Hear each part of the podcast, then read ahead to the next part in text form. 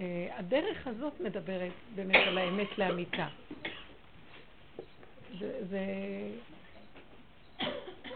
המהלך שלנו פה זה, זה מהלך שצריך אה, כל פעם מחדש אנחנו עושים חזרה להבין מה בעצם אנחנו עושים פה בשיעור הזה.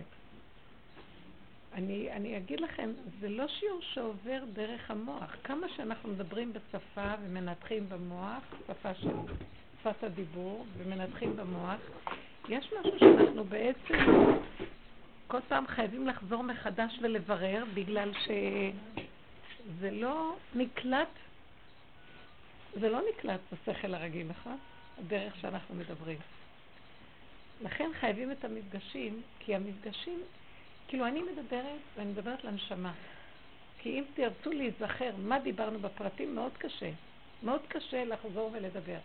זה לא knowledge, אינפורמציה, זה לא חומר. אפילו שיעורי תורה מבוססים על חומר. אני יכולה להגדיר את זה, אבל זה כאילו נשמע, זה לא דברי אלוקים חיים, זה אלוקים חיים. זה לא דיבורים ש... עכשיו אנחנו מדברים, ואני מנסה לדבר בשכל, וזה נשמע כאילו אנחנו קולטים בשכל מה שאומרים. אבל באמת, באמת, זה הבחינה של שמעי ותחי נפשך. הנפש חיה מזה, ולא מבינים אחר כך מה, מה אמרו, מה... לכן כל פעם מחדש אני חוזרת אל הבסיס של הדיבור פה. אני בכללית ובאופן היותר גדול יכולה לומר שהדרך הזאת מתאימה לסוף הזמנים. היא בסוף, סוף התהליך. כל התהליך שבו אנחנו נמצאים, כל ימות עולם, ששת אלפים שנה, קצת לפני הסוף, זה נקרא גלות. מהרגע שהאדם הראשון אכל מעץ הדת, נפלנו לגלות. במדרש כתוב, מאותו רגע שהוא אכל מעץ הדת, נוצרה מצרים. מצרים מסמלת את התרבות של כדור הארץ. מצרים מסמלת את התרבות של כדור הארץ. כדור הארץ יש לו חשיבה שאנחנו חיים בו, חשיבה שהיא מה שאנחנו רגילים פה. ואני אגיד מהי החשיבה. החשיבה של כדור הארץ, הפסיכולוגיה של כדור הארץ, היא פסיכולוגיה, פסיכולוגיה של דמיון. גם המילה פסיכה, פסיכולוגיה, היא גם כן שייכת לדמיון, נפש. זה פסיכולוגיה כזאת.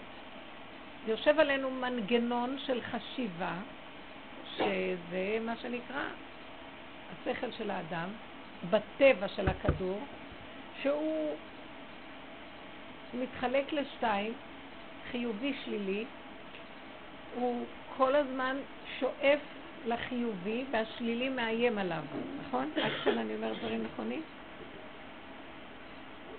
הוא, יש לו שפה וגם הכרה והבנה שהוא מציאות קיימת שקוראים לה אני, שמשתדל להיות בחיובי ולא בשלילי, ששואף כל הזמן להתקדם, נכון או לא?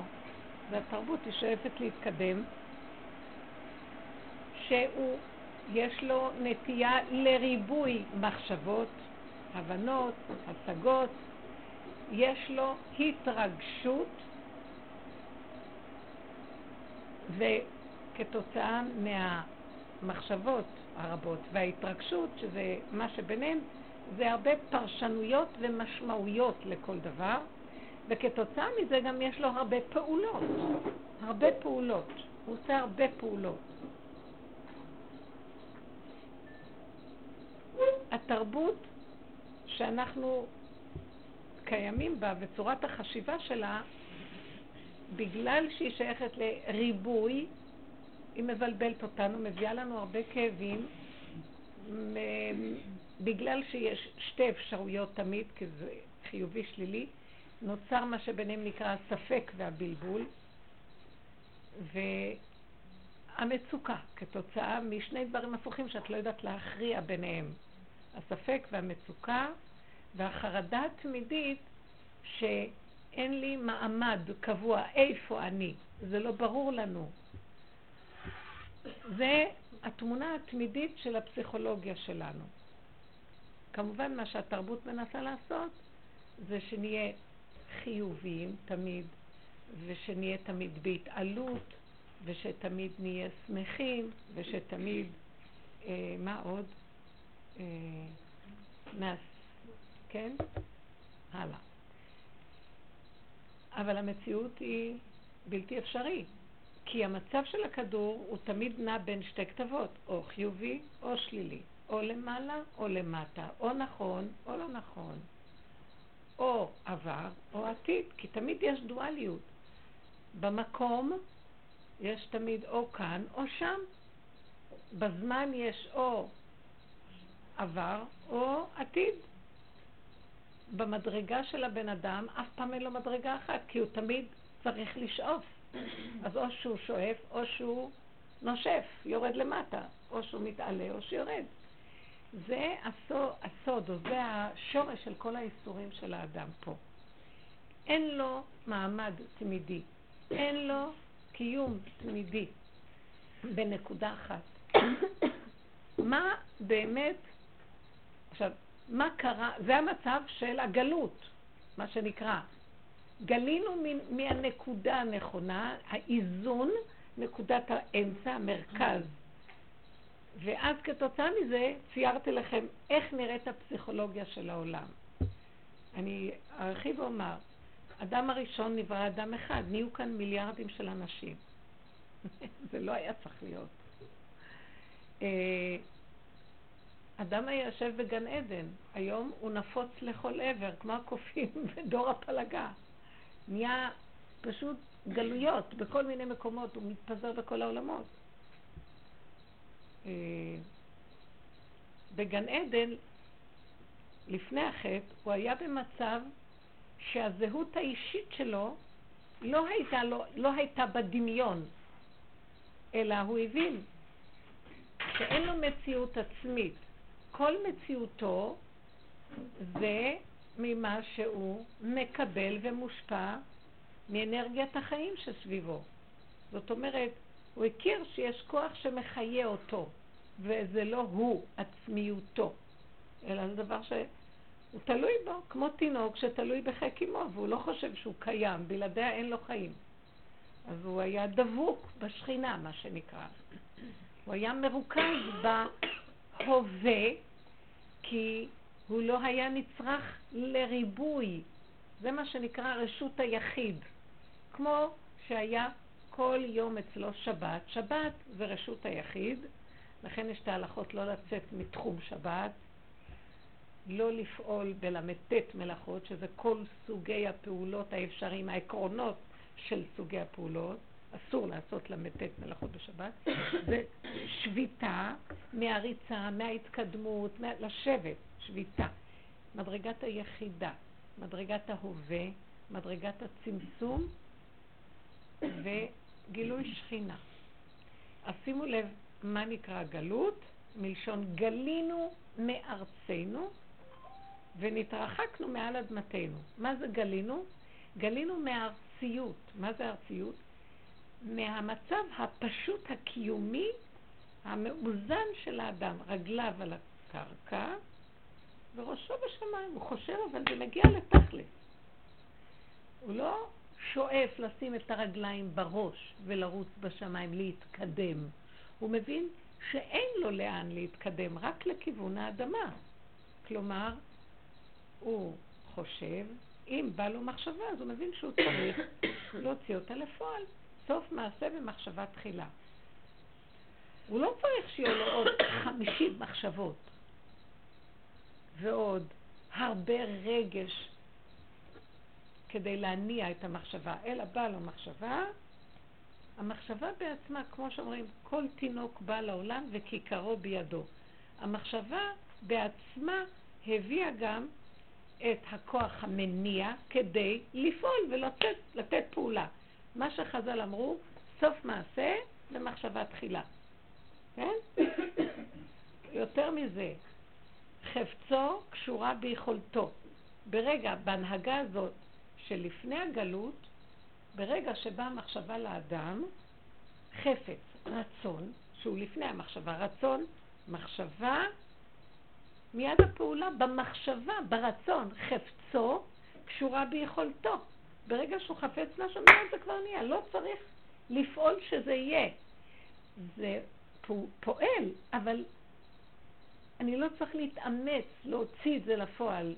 זה מחלחל, משתלשל ויורד, ונהיה. לא צריך להגיד, אוי, יש לי רעיון, אבל איך אני אבצע אותו? יש לי רעיון. אם יש רעיון, אז יש גם את הסוף שלו. למה אני כן צריך להגיד, הרעיון שלי, אבל הפעולה לא שלי. או, הרעיון של השם, אבל הפעולה שלי. לא, הכל היה קשור בצורה מושלמת שאין בה, שימו לב, מצב כזה מהו? אין מצוקה. כי אין לי משהו שאני צריך להיות לחוץ עבורו. כי זה במילא הכל מתקיים מאליו. אז מה, הייתה, מה היה תפקיד האדם? להיות כלי. להגשים את המחשבה של השם דרכו. הוא היה מגושם. השם יצר אדם, לא כמו הגשמי הזה, אבל הוא היה מגושם ברמה של הוצאה לפועל של המחשבה. יש עולמות של מחשבה, והאדם שנברא הוא היה אדם אורגני בכדור הארץ. גן עדן, הוא היה בכדור הארץ. גן עדן הקדום היה בכדור הארץ. פה. ליבו של הגן עדן הקדום היה ארץ ישראל, וכל המזרח היה הגן עדן, שהעולם התחיל מהמזרח. ברגע שהוא אכל מעץ הדת, הוא נהיה, השתפרץ, התפזר. והוא התפזר, זה נהיה גלות. נוצרו, נוצרה מצרים, מה שנקרא. הטבע, המיצרים של הטבע. הלחץ, המתח, העמל, היגיעה. זה הקללה שהשם כלל את האדם הראשון, וזה אטפך תאכל לחם. והאדמה תהיה קשה עבורך. והאישה התקללה במצוקות וכאבים, צער גידול בנים וכן כל השאר. עכשיו, מה אנחנו עושים בשיעורים האלה? אנחנו מביאים את התהליך לסוף. הסוף זה שיגמר התיקון של כדור הארץ. התורה, שקיבלנו תורה, התורה היא עוזרת לתיקון בתהליך הראשוני. כן? היא עושה ברור, ברור בין החיובי, בין השלילי לחיובי, בין הטמא לטהור, המותר לאסור, לפי מחשבה נכונה של תורה. כי כל הכדור, כל אחד סידר לעצמו את הערכים שלו, מה חיובי, מה שלילי. באה התורה ואומרת, לא, בוא נעשה סדר בכדור הארץ. כמו שאמרתי לכם, בסדום, אה, להרוג מי שהכניס אורח, זה היה מאוד חיובי. אפשר היה להבין גם את המחשבה הזאת, זה נראה מזעזע, מה, הם היו, הם היו מאוד אינטליגנטים. במשנה כתוב אה, אה, ארבע מידות באדם, שלי, שלי, שלך, שלך, שלך, שלי, של, שלי, שלי, שלך, שלי, שלי, שלך ושלך, שלך, שלי, שלי ושלך, שלך. לא אמרתי את זה אולי? אז אמרו שלי, שלי, שלך, שלך, זו מידת סדום. למה? שלי, שלי ושלך, שלי, הייתי חושבת שזה מידת סדום, זה מידת הרשע. למה? זה... כי בסדום הם אמרו, אף אחד לא יקבל בחינם. אתה בבית שלך ואתה בבית שלך. מה פתאום שבן אדם מסתובב וייכנס לבית של מישהו אחר? ויקבל בחינם משהו. שימו לב, דווקא מחשבה נכונה, לא?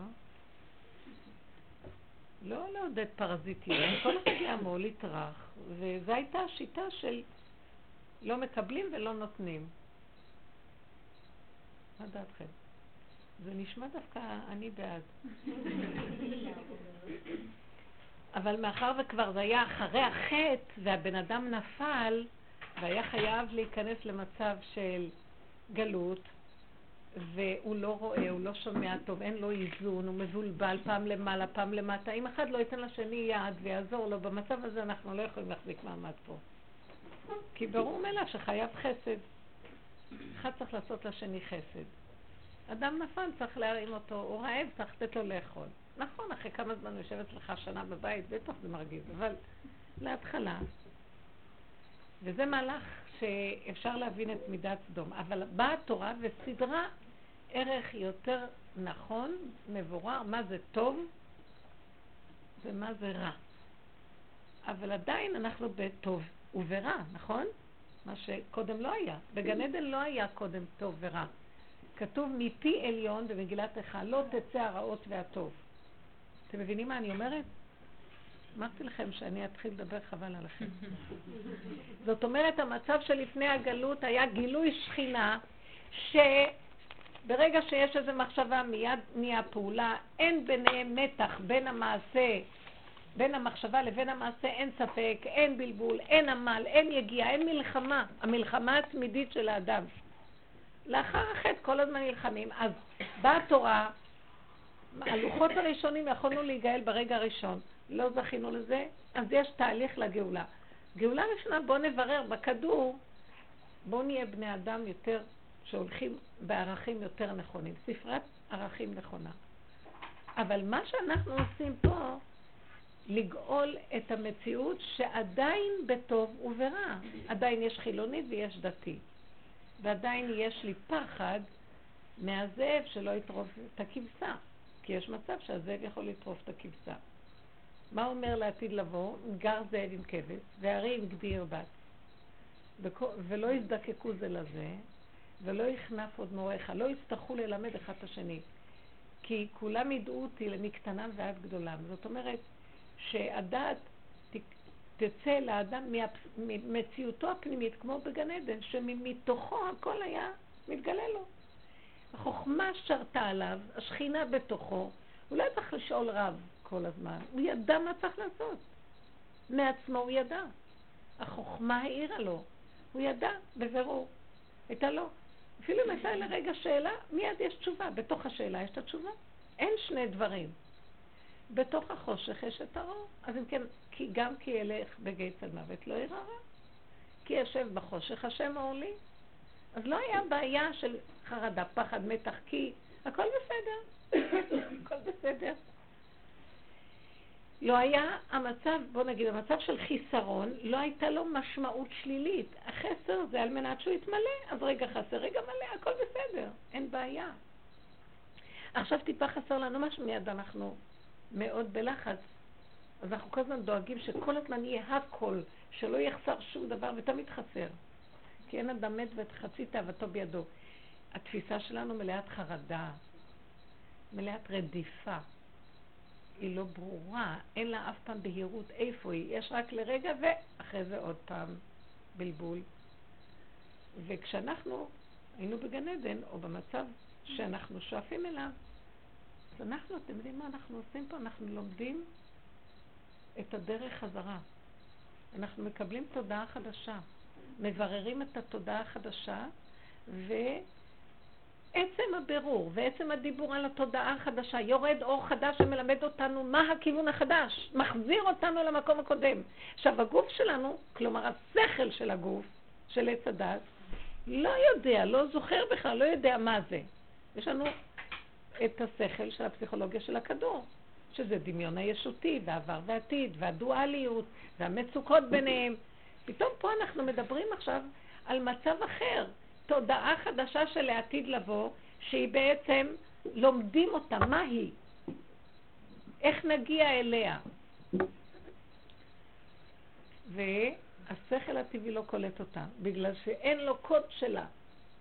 אבל יש משהו שכן אני אומר, השיעורים שלנו זה שיעורים ממש, זה מה שאמרו אליהו הנביא יבוא להראות, ללמד את הצדיקים תשובה, את אלה שהולכים לתורה, אבל יש להם שלילה וחיוב, יש להם ויש טהור, יש כן ויש לא. ואנחנו לא עדיין בגאולה עם כל התורה, יש לנו הרבה מצוקות בעולם שלנו, של התורה ושל המצוות, יש הרבה מצוקות. אז מה אם כן לומדים פה? איך איפה הדרך בחזרה למקום הזה, לכוכב הזה, למקום החדש, לכדור החדש, לגן עדן שהיה קודם? ובאמת, אני רוצה להגיד לכם, דבר, הקוד המדהים פה הוא כזה, תקשיבו, זה אותו כדור, אין כדור אחר. בתוך הכדור של השקר יש את הכדור של האמת. בתוך הגיהנום יש את הגן עדן, בתוך החושך יש את האור, ובתוך השקר יש את האמת. אז אנחנו פה לומדים איך אנחנו פשוט מוציאים את זה מתוך כל זה. בתוך הדבר, בתוך, אין שני דברים. עץ הדעת זה דמיון של שניים, זה כמו שלקחו אותך, לקחו לך את המשקפיים שהיית רואה כל אחד ועשו לך שתיים כל הזמן. את כל הזמן רואה כפול. אני מאוד מתרגשת ממה שאני אומרת. זה לא אני מדברת, וזה מאוד יפה מה שאני אומרת, לא? זה מאוד מדהים. תקשיבו, אנחנו מחפשים, בואו נלך לכדור אחר, נבנה ב... בואו נבנה במאדים עולם חדש. לא רוצים לגור פה. אני כל הזמן אומרת להשם, נמאס לי להיות פה, אין לי כוח להיות פה. לא שום, הוא מצפצף עליי. הוא אומר לי, אין, את חושבת שיש משהו אחר חוץ מפה? אין לך לאן ללכת. אבל אני לא רוצה להיות פה. הוא אומר, תדייקי, את לא רוצה להיות בתודעה הזו, אבל את פה תהיי. אבל אני לא אתן לך בחינם משהו.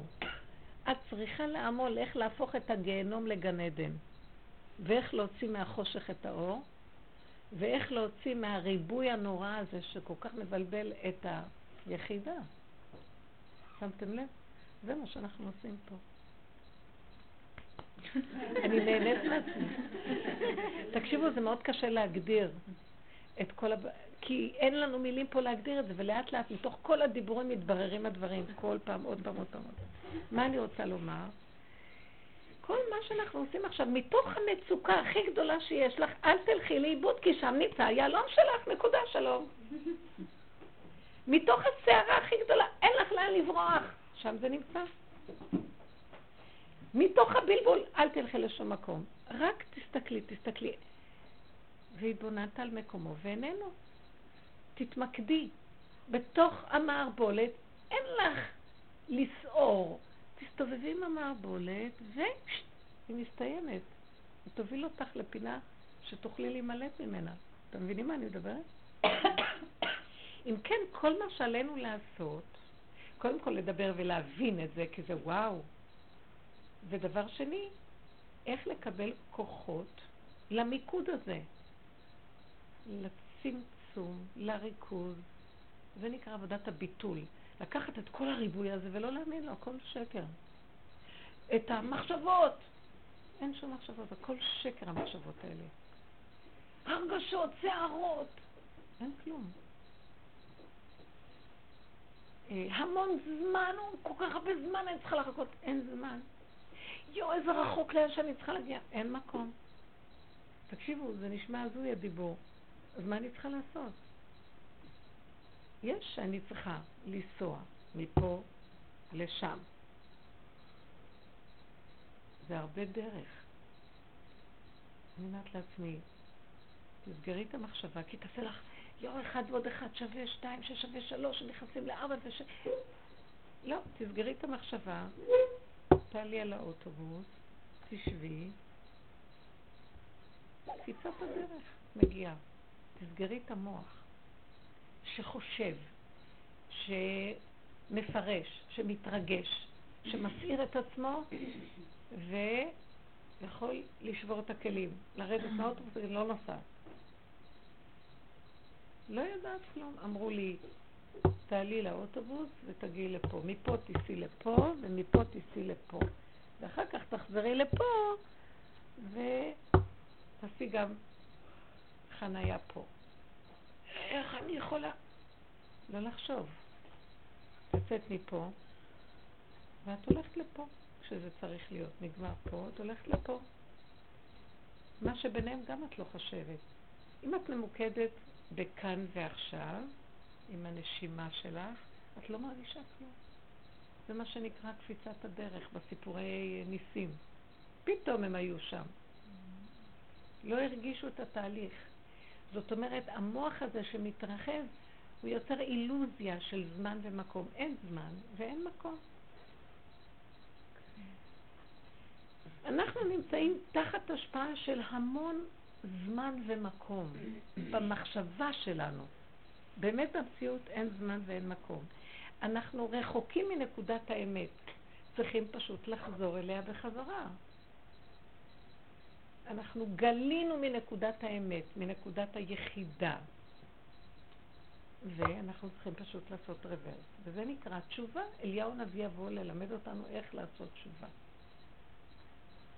אה, הייתי באיזה מקום, ומישהי סיפרה לי, מאוד יפה, היא אמרת לי, אה, יצאתי מהבית, ואיזו שכונה כזאת פרטית, אין שם אה, אוטובוסים. ופתאום אני רואה שעובר אוטובוס, ואחריו עוד אוטובוס. והתפלאתי, אמרתי, בשכונה הזאת לא עוברים אוטובוסים. אז איך יש עוד אוטובוס, אוטובוס אחד ועוד אחד אחריו, כאילו, קורה כאן משהו? אחרי רגע היא מצמצה בעיניים, והיא אומרת, התמונה נעלמה לה מהעיניים. ואז היא אמרה, וואי, מה זה היה? אין כאן אוטובוס, אין כאן שום אוטובוסים. עשתה סיבוב, קנתה ירקות, זה היה לה מוזר. כשהיא חזרה, היא ראתה אוטובוס עובר ועוד אוטובוס אחריו. ואז היא אמרה, ראיתי את זה קודם, לפני שזה קרה. אחר כך היא סיפרה לי עוד באותו יום הלכה הביתה, תלתה כביסה. היא תולה כביסה והיא מרימה את העיניים ורואה להקת ציפורים. תלתה בחצר. טוב, נורא מעניין. וכשהיא תולה את הכביסה היא מרגישה שהיא צריכה להרים את העיניים להסתכל למעלה. מרימה, היא רואה להקת ציפורים. היא חוזרת שוב, אין שום ציפורים.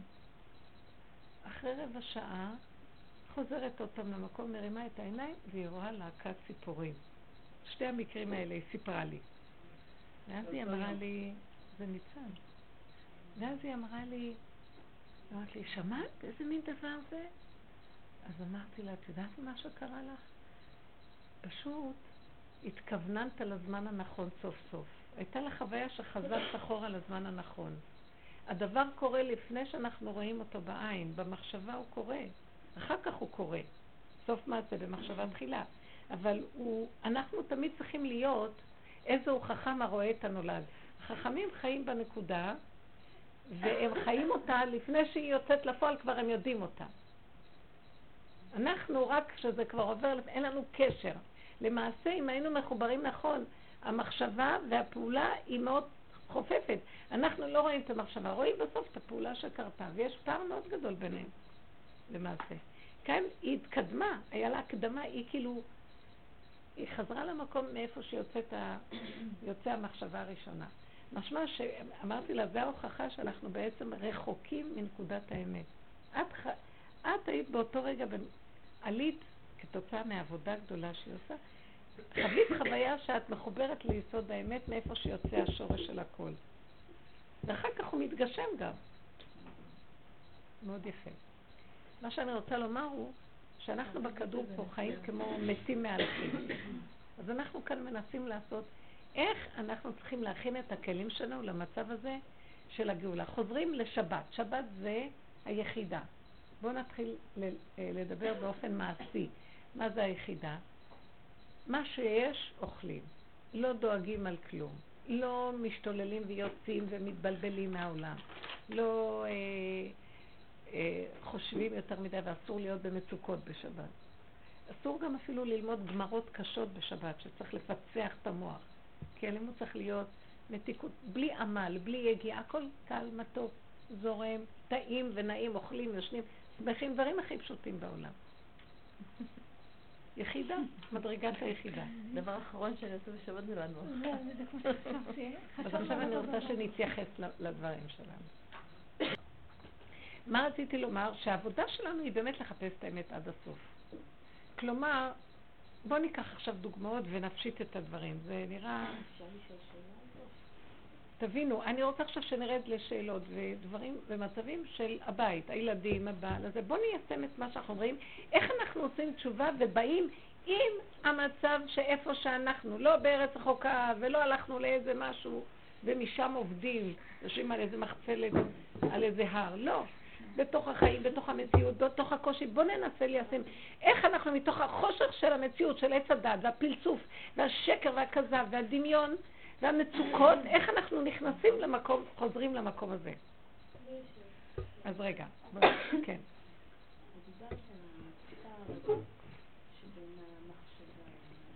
איך, איך?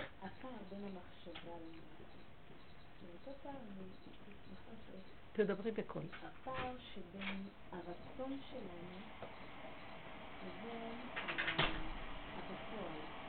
אז אפשר לרצות להיות במקומות מאוד מאוד מאוד לרצות, לחשוב ולהתחבר לאמת מאוד מאוד גבוהה ולרצות להיות בה. מה זה אמת גבוהה? האמת היא לא גבוהה. מי שחושב שהאמת גבוהה, אז הוא הולך בשקר. אני עכשיו ישר אמרתי לכם, האמת היא מאוד פשוטה. זהו. תדייקו.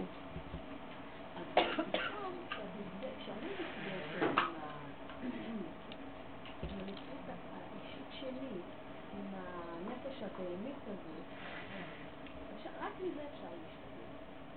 אני יכולה לפעמים להרגיש שאני, איך זה יכול להיות שאת מתחברת איתי מאיזה מחשבה ואת מדייקת, ואת יודעת, אני יודעת מה צריך לעשות, אני יודעת מה אני צריכה לעשות, כדי הפשוט הזה. אני יודעת במה שאני אמורה להתנהל בחיים, כן. איך אמורה להתנהג, כאילו, כאילו, לפעמים יש בעיה שלא יודעים מה צריך לעשות, כאילו, אני מרגישה שאני יודעת מה צריך לעשות כדי, כביכול, לא באמת אה, כל דבר. לא, לא, יש לך את הידיעה הנכונה. כן, באופן פשוט, מגיעה לידי ביצוע ונפגשת עם אגו, עם התאוות, עם כל הדבר הזה, ואני לא מצליחה, אני, אני, איך יכול להיות? וזה, אז רוצים שאני אגיד לכם תשובה מהר לפני שאני אשכח. זה בדיוק הנקודה. אתם מבינים את השאלה שלה? יש פער בין הידיעה להשבה אל הלב, למציאות הפיזית. אז תדעו לכם שכל הבלגן הוא רק במחשבה. המחשבה של עץ הדעת היא לא המחשבה הנכונה. מהי המחשבה הנכונה? הרגע הראשון שירד לנו מחשבה אחת. אנחנו לא קולטים אותה מרוב בלבול עכשיו, כי היא עברה והיא ישר נתפסה במלטעות של המנגנון והתחילה לקשקש מכאן לכאן לכאן לכאן. את אומרת שאת יודעת מהי המחשבה הנכונה. בואי נגיד, בואי נגיד שעכשיו יש לך איזה ניסיון, הילד מרגיז אותך ואת יודעת שאסור להתרגז. אבל באותו רגע שהוא מרגיז אותך נעלם הידיעה, וכל מה שיש עכשיו זה. בדיוק הפוך מהאיש, הוא ידעה קודם. קודם אני עושה, אחר כך אני יודעת. כן. בדיוק. אז שאני אגיד לכם משהו. זה גם ניסיון, זה גם השם עושה. אני לא יכולה להתייסר כל אחד, את מבינה, זה כזה איסורים, שאני אני לא יכולה אתה יצרת כזה גוף אה, וכאלה מידות, אז אני יכולה להתפלל לך, אבל זה לא משתנה. לא כאילו איזה... הבנו אותך. עכשיו הנקודה היא כזאת. אנחנו כאן לומדים מהי התכלית, נכון? שנגיע למקום שאין כעס, שאין רוגז, שאנחנו חיים את הרגע, שאנחנו מצטמצמים ונהיים קטנים. זה התכלית, נכון? הסוף? זה התוצאה? במציאות את אומרת, אני רחוקה מה, מהתכלית הזאת. נכון? למה? זה בדיוק החטא של עץ הדת, אני אגיד לכם. המוח שלי רוצה דברים מאוד גבוהים, יפים, ואני כל הזמן חושבת שזה שם להשיג אותם. במציאות אני לא במקום שהמחשבה שלי. לא. אז מה אני צריכה לעשות? מה שחסר לי הוא השלמה וקבלה עם המציאות איפה שאני נמצאת. המוח של עץ הדת לא מוכן לקבל. הוא, אמרתי לכם, שואף לחיובי. בוא נגיד, למדנו כאן שאסור לנו לכעוס. עכשיו המוח אומר, מתקבל על הדעת. אז אסור לכעוס. את באה עכשיו ליישם את זה, את אומרת, רק כעס ורוגז כל היום. מה קרה פה? נכון שאת רוצה להגיע לתכלית הזאת, היא לא נמצאת שם, התכלית נמצאת למטה. אז מה את צריכה לעשות?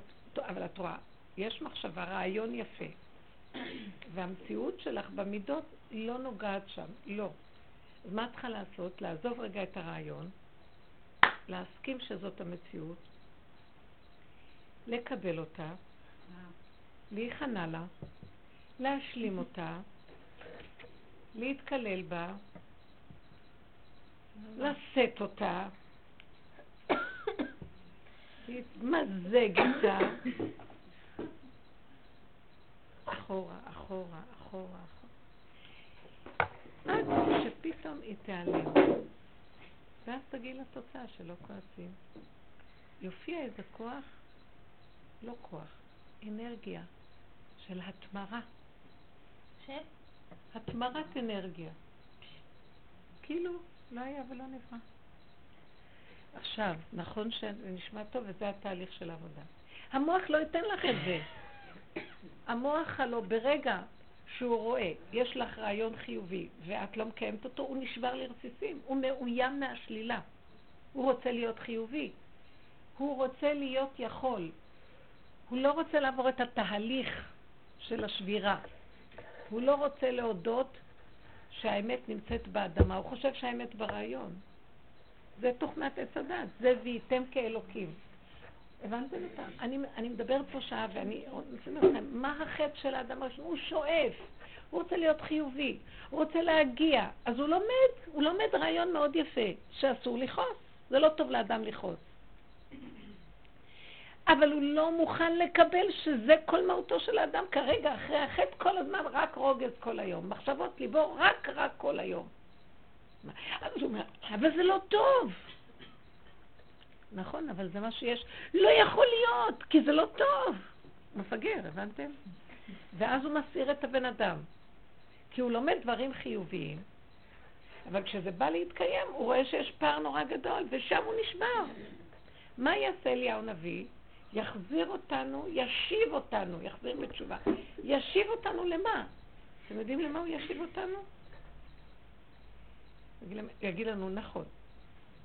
התכלית זה שנהיה צדיקים. אבל אתם יודעים מה אתם עכשיו? ביוב מסריח אחד גדול.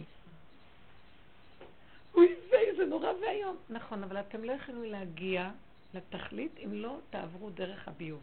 את לא יכולה לצאת מהגיהנום אם את לא עוברת דרכו. יצרת גיהנום, ואת חייבת לעבור, את לא יכולה לצאת ממנו, לברוח, את חייבת לגמור אותו. את צרקת את הפשע, את חייבת לפרום לולה על לולה, את לא יכולה לברוח. זה התהליך הכי קשה. עכשיו תבינו מה הטעיה של עץ הדעת. הוא לומד על החיובי והוא לא רוצה לקחת את המקום להסכים שהוא לא, הוא לא קיים, אין שלילה, אין שני, אין עולם, אין רגש, אין דמויות. אומר, לא, הוא, הוא רוצה ללכת עם התוכנה שלו, הוא, התוכנה שואפת למחשבה, הרבה מחשבות, פרשנויות, הבנות, השגות, ידיעות, התרגשויות, פעולות. אבל באמת, לעולם הוא לא יגיע ככה לאמת. אתם מבינים למה? כי הוא צריך לעשות בדיוק תהליך הפוך. אגיד לכם, דוד המלך היה הכי מכל העולם, מכל הצדיקים, שהבין את המהלך הזה והסכים עד הסוף. לכן השם קרא לו משיח. כי דוד המלך גם כן רצה, הוא אמר, שיוויתי השם לנגדי תמיד, בחנני ונשני. נכון? אני צדיק, כי צדיק אני. תסתכלו מה כתוב בתהילים. כי חסיד אני. אתם יודעים מה? והשם אומר לו, אה, כן? טרח, מכה, עוד מכה, עוד מכה, עוד מכה, עוד מכה, עוד מכה, עד שהוא הגיע למקום שהוא אמר, חטאתי נגדי תמיד.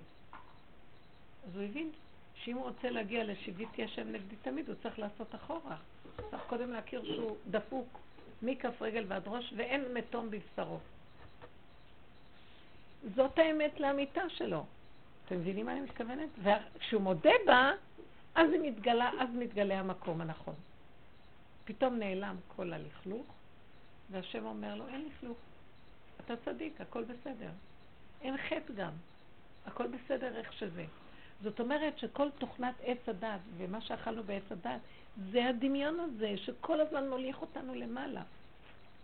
ורוצה שנהיה צדיקים, ואז אנחנו כל הזמן מבקרים אחד את השני, וכל אחד שופט ודן כמה הוא צדיק לעומת ההוא, לעומת ההוא, לעומת ההוא. וכל העבודה היא הפוכה. מה, מה כמה הוא צדיק? כמה אני, אני, למה אני דן אותו בכלל? מי אני בכלל? ואיך? אני יורד אחורה, אחורה, אחורה, עד שנגמר כל הסיפור. עכשיו בואי תראי. הילד מרגיז אותך, את יוצאת עליו בצעקות, ואת נשברת, למה יצאתי? כשאנחנו לומדים, נכון שצריך להתאפק. האיפוק הוא מאוד מאוד עוזר לנו מה? לא להוציא את העצבים החוצה, כי העצבים זה אנרגיה מאוד חזקה שהייתי יכולה לעבוד איתה. במקום שאני יניע את הכעס ואוציא אותו החוצה, הייתי יכולה לבנות איתו סכר, משהו שעושה חומה, ואז אני לא אצא. אז מאוד אני, שוב, אני שבורה למה לא יכולתי להתאפק.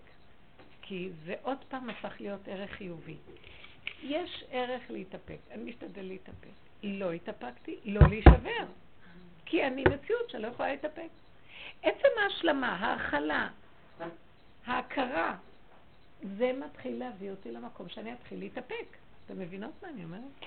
זאת אומרת, יש לנו ערכים נכונים ב"וידעת", אבל כשאנחנו באים ליישם, אנחנו כמו מפגרים, לא מוכנים לתת את העבודה להיכנס ללכלוך של זה. אנחנו ישר רוצים לקבל את התוצאה. וזה כל הקלקול של עץ הדת. אין לנו את המקום הזה של להכיל, לשאת. זה לא סתם שעם ישראל בכל הדורות נשא בעול של השלילה. עכשיו אנחנו צריכים להיכנס לדרגה יותר דקה, ובאמת להיכנס באמת באמת לתוך התהליך של הכלת השלילה. ולא לפ... אז איך... תודעת עץ הדת לא יכולה לסבול שלילה, אז צריכים לפרק את הפרשנות של עץ הדת. זה לא שלילי, כי זה כך. הילד מרגיז אותך, נתת לו סטירה, ועכשיו את נשברת, איך נתתי לו סטירה? מיד באותו רגע שנתת לו את הסטירה בפועל, תנעלי את המוח כאילו את עמלק. אכזרי.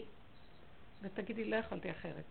בלי רגש, בלי כלום, כי ככה אני, וזה עוד ברחמים, יכולתי להיות רוצחת גם. מי שרוצה עבודת אמת, שיודע עד הסוף מהו. ויהיה אביר לב, מה שנקרא. שם מתחיל להיות תהליך של חלחול הדעת החיובית לתוך השלילה, ואז מתבטלת הדעת החיובית, מתגלה האמת. כי הדעת החיובית היא סותרת את האמת. היא רק דעת של הדבר, היא דבר של הדבר. שימו לב, בין דברי אלוקים חיים לבין אלוקים חיים יש פער מאוד גדול. כי כשמתגלה אלוקים חיים אין עומר ואין דברים. וכשאת מדברת דברי אלוקים זה השכל של עץ הדת, מדבר דברי אמת, ידיעה של אמת. אבל זה לא האמת. על מנת שיתגלה האמת שבדיבור ונחיה את האמת, צריך להיעלם הדיבור. אתם מבינים מה אני מדברת? ואת התהליך הזה קשה לנו ל... עץ הדת לא סובל את זה. הוא רוצה מיד תוצאות, הוא קצר רוח, הוא לא יכול לסבול, לתת, להיכנס לבור לפני שיהיה לו אור. הוא רוצה ישר את האור. שכל אומר אחד ועוד אחד שווה שתיים. אני יכולה להגיד בנוסחה הכי פשוטה, אחד ועוד אחד שווה שתיים, בוא נגיד, כדי להגיע למספר שלוש, הייתי אומרת, תגיע, מי, כדי, כדי שאחד ועוד אחד יהיה שווה שתיים, אתה צריך לעשות אחד תגיע לשלוש, ואז תגיע דרך השלוש לשתיים. אתם מבינים מה אני אומרת? אתה לא יכול להגיע לתוצאה של... אתה צריך לעשות עיכוב, ואז תגיד את התוצאה. ואת זה הבן אדם לא יכול.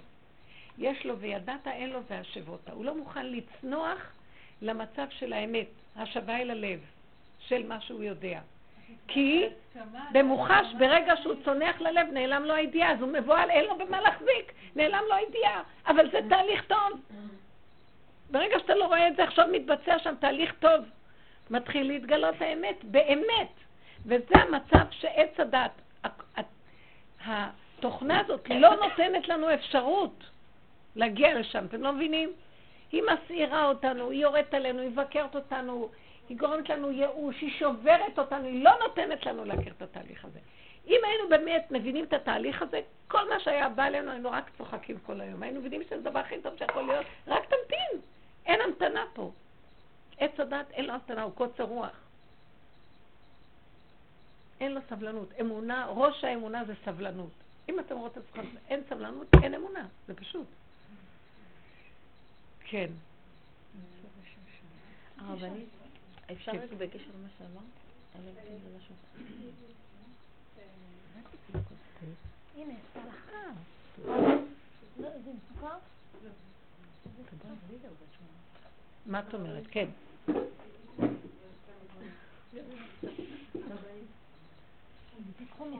אה. אולי נענה על חלק, מה שעכשיו אמרת, אבל בכל זאת, כאילו יש לי סיטואציה עכשיו חלבי. אנחנו מדברים על העקרונות של העבודה עכשיו. באמת, צריכים להביא דוגמאות. כן, וזה כאילו, זו דוגמה לסיטואציה שכאילו אני רוצה לדעת איך כאילו, איך להתמודד איתה לפי הדרך, כאילו, כאילו, בעלי הוא עובד במשטרה ויש לו קצין חדש, שכאילו הגיע פרעה, וכמו, הוא מתייחס אליהם כמו טירונים, כאילו עכשיו אנשים, אנשים בעלי משפחות. עכשיו נגיד הוא רצה לקחת יום חוק בפורים, אז הוא לא מגיע בפורים, לא ביום שלפני, לא ביום שאחר, כאילו, בכלל לא לצאת כמעט, לא מגילה, לא לכלום וזה, ושנינו נורא התרגזנו. וכאילו אמרת, איך אני אמורה להתייחס לזה? כאילו אנחנו מתרגזנים, מה זה הקצין הזה, הוא חול נפש וזה, אבל כאילו, לפי הדרך.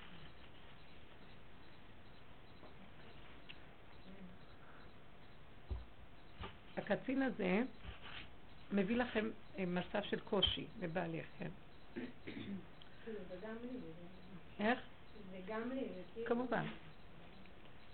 זה יוצר לכם מצב, יש פתאום הפסקה מהרצף שהיה קודם, שהיה מסודר. פתאום יש עכשיו התערערות של אותו סדר. באמת, ההתערערות הזאת רוצה להביא אתכם למדרגה גבוהה יותר. גבוהה. מה זה גבוה? זה לא גבוה. זאת אומרת, התקדמות נכונה לקראת מה? לקראת אחורה. לקראת האמת. זאת אומרת, הוא עכשיו המראה שלנו, להראות לנו איך אנחנו נראים. משהו בסדר השוטף מתערער לנו, אנחנו מאבדים את האחיזה, מתרכזים בזה, אולי נעזוב, אולי זה, מתחילים להיות בלבולים. רוגז. זה לא נעים לנו. אם אנחנו הולכים בדרך, אנחנו מבינים שהוא רק המראה להראות לנו איך אנחנו נראים. קוצר רוח חוזר לנו, אה, חרדה, כי אנחנו מאבדים את ה... אין לנו... אה, אנחנו היינו על מי מנוחות ופתאום עכשיו הכל סוער. אין לנו בהירות של מה יהיה איתנו, ותלוי ועומד הכל. ככה היה לנו, כמו שאומרים, נחש עפר לחמו, מסודר, שווייץ, הכל מסודר. פתאום לא, אין לנו מעמד. בדרך האמת זה המקום לתת נקודת עבודה. לראות, וואי, זה התוכנה של עץ הדת. החיים פה, ככה הם בנויים. אדם שואף כל הזמן להשתיק את הארוך ולחיות. אה, להרוג טורקי ולנוח. כאילו, כל הזמן הוא צריך, ואילו מה שהשם עושה עכשיו לאנשים, עוד לא גמרנו לסדר את זה, הוא מחריב לנו את זה, עוד לא גמרנו לסדר את זה, כל היום אנחנו רק שקט, שקט, לסדר, לסדר, כי אנחנו מבוהלים עד לשת העצמות מהסערה. אבל העולם הולך לסעור עלינו, רבותיי, הים סוער עלינו, איך אמר יונה? אין לכם מה להתאמץ, תזרקו אותי לים וישקוט השר מעליכם. זאת אומרת, אני הבעיה, הוא אומר להם. אל תתאמצו יותר כלום, זה אני, זה אני. אדם צריך להגיד לעצמו, זה לא הקצין, הוא בא. זה נתון ששלחו, אבל הנה איך אני נראה. כל מצוקה שבאה לאדם מסעירה אותו להתעורר, שיתחיל לראות מציאותו. מה את רואה? קוצר רוח, שערה, חרדה, עלבון, האגו. מה, אני טירון? עכשיו, זה מאוד קשה, העבודה שלנו, וואי. הכדור החדש, זאת אומרת, הגן עדן, זה התוצאה שלו, אין אני, זה רק אלוקות, שכינה. אין הוא, אין אף אחד. הכל זה השם עושה. למה? הוא רוצה להביא אותי לגן עדן. מה הוא רוצה שאני אגיע למה? שאני אגיע למדרגה כזאת, אהבה שאינה תלויה בדבר. אחדות. זאת אומרת, אהבה שאינה תלויה בדבר. מה קרה? מה זה התוצאה? אין, אם אני אעשה ככה, יהיה לי ככה, אז כדאי לי לעשות ככה. אין אינטרסים. אין אגו, מה שנקרא. אין חשבונאות. אין תן לי ואתן לך. יש נקודת אמת פשוטה. יחידה.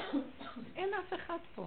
יש רק בורא עולם, ואני גם לא קיימת. אני רק הכלי שלו, והכל זורם דרכי. מה אכפת לי אם הוא יעשה ככה, הוא יעשה ככה, הוא יעשה ככה. המצב הזה של האדם הזה מראה לי שאני לא עם השם. אני עם טבע שרוצה לסדר, כי מי יסדר לי אם אני לא אסדר לעצמי? אז במצב הזה אני אומרת לו, אין לי אחדות, זאת אומרת, אני לא איתך, אני לא מאוחד איתך, לא מאוחד עם עצמי, לא מאוחד איתך, אני סוער, אני בוער, אני מבוהל, אני...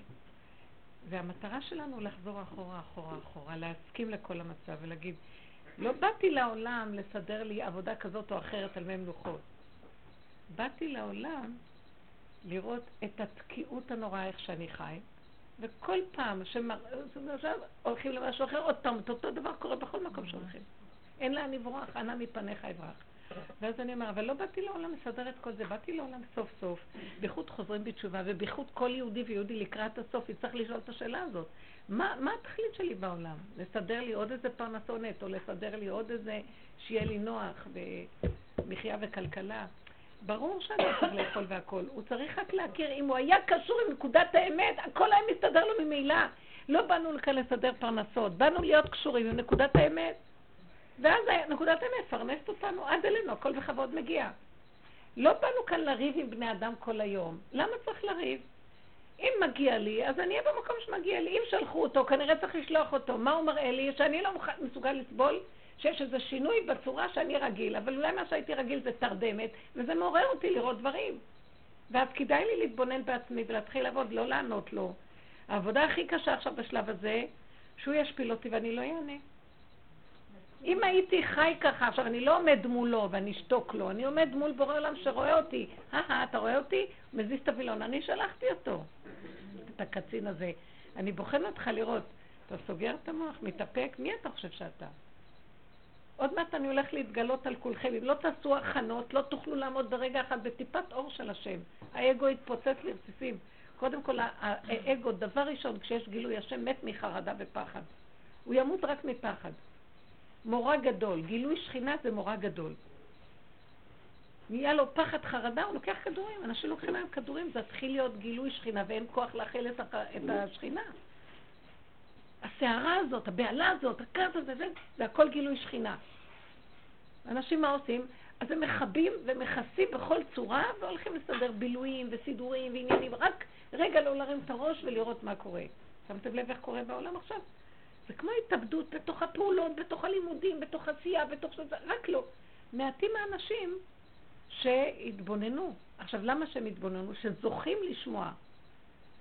כי אוהבים אותם, והחיים לא מטיבים איתם כל כך. אז אה, מראה, הם אומרים, או-או, מחפשים אותי.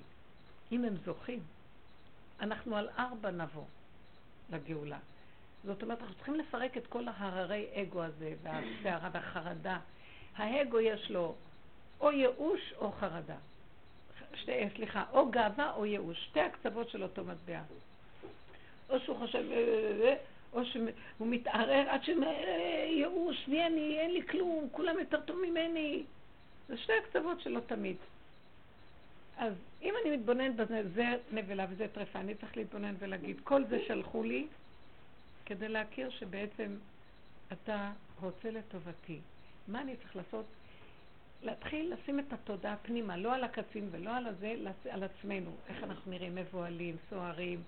לא יכולים לשאת את הביזיון שעושים לנו. רבותיי, איך אמר דוד המלך? הוא ספג את הכל, השם לא הניח לו. חרפה שברה ליבי. הוא היה מלא חרפות וביזיונות, איפה שלא הלך ביזו אותו.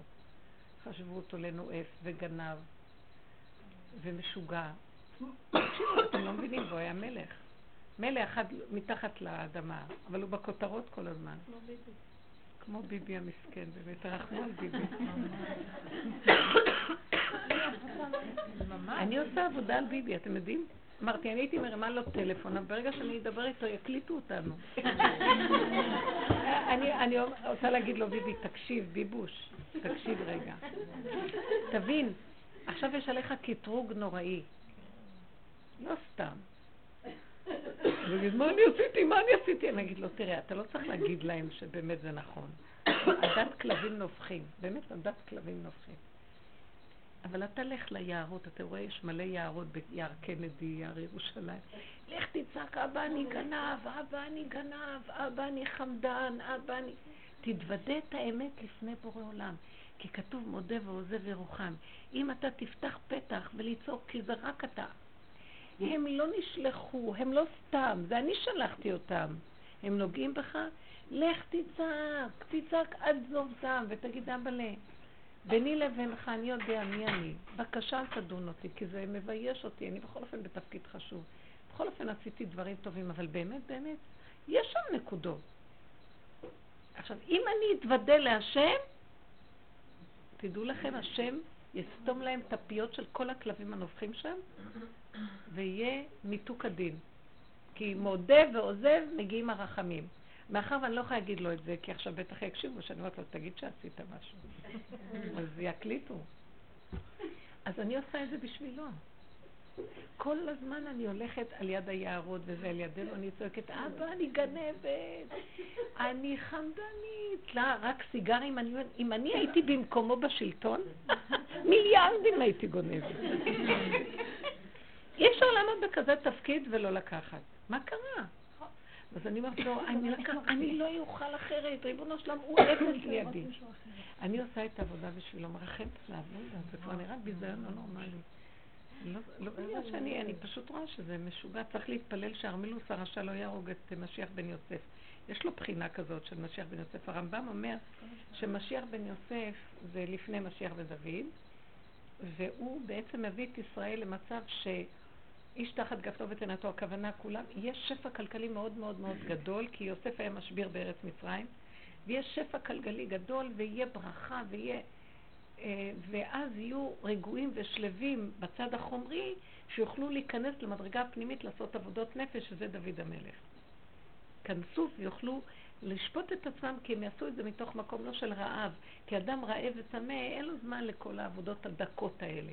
אין לו, כאילו הוא רוצה לאכול, אין לו סבלנות. אז באמת זה קורה, שהשפע כאן ממש, לא היה שפע כזה, וישראל עושה חיל גם בעולם. יש הרבה, הרבה דברים טובים. בכל אופן יש איזה קטרוג שלמה כל פעם צצים עוד דברים וזה לא נורמלי. אז בואו נעשה את זה בשבילו אנחנו. כל פעם שאתם רואים איזה פגם, שזה קשור לעניין של מה ש... אבל זה כל הפגמים שם, כן? הגניבה זה הפגם הכי גדול. שגניבת כבוד. כשאדם אומר אני ואני ואני, זה הגנב הכי גדול. מי אתה בכלל? בגלל שהשם אין עוד מלבדו, מי יכול להגיד אני? טוב, זה דרך העולם. אנחנו צריכים להגיד אני. זו השפה, אין לנו ברירה, אבל לחלל את המשמעות של האני, לא לתת לו כזה משמעות. כשאת אומרת אני, אין לך ברירה, אבל לא לחשוב באמת שאת מה, משהו, משהו.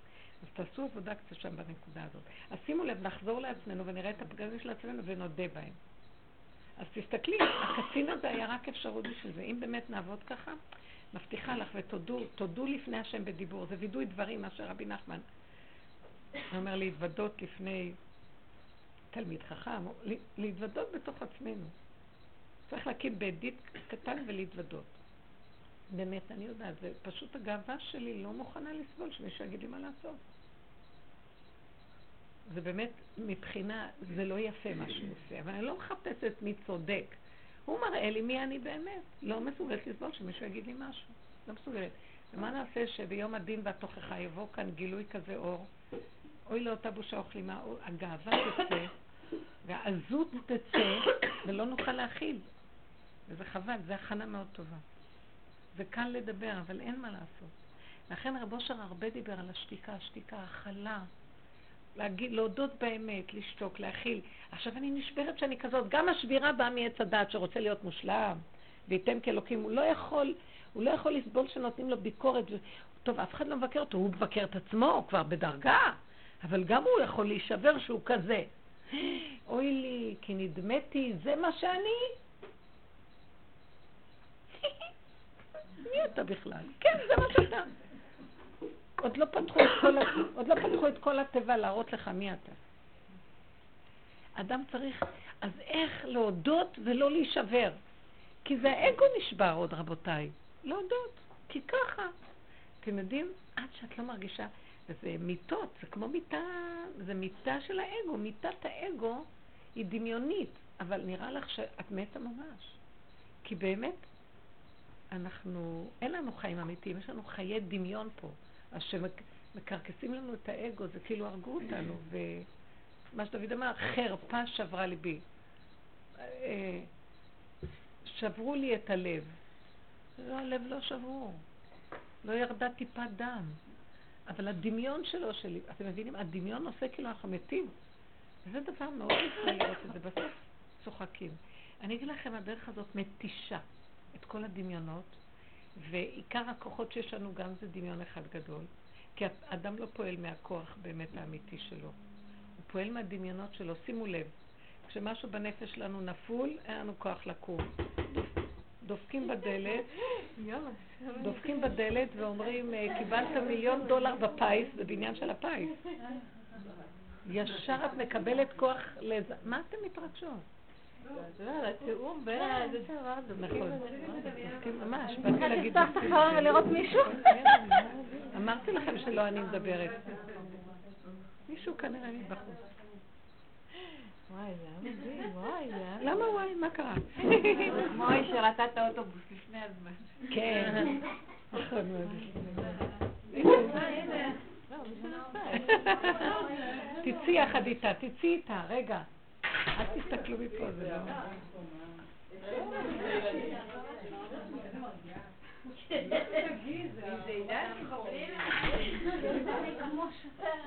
שוטר. לא, ממש. דבר כזה קטן כולם נבהלו.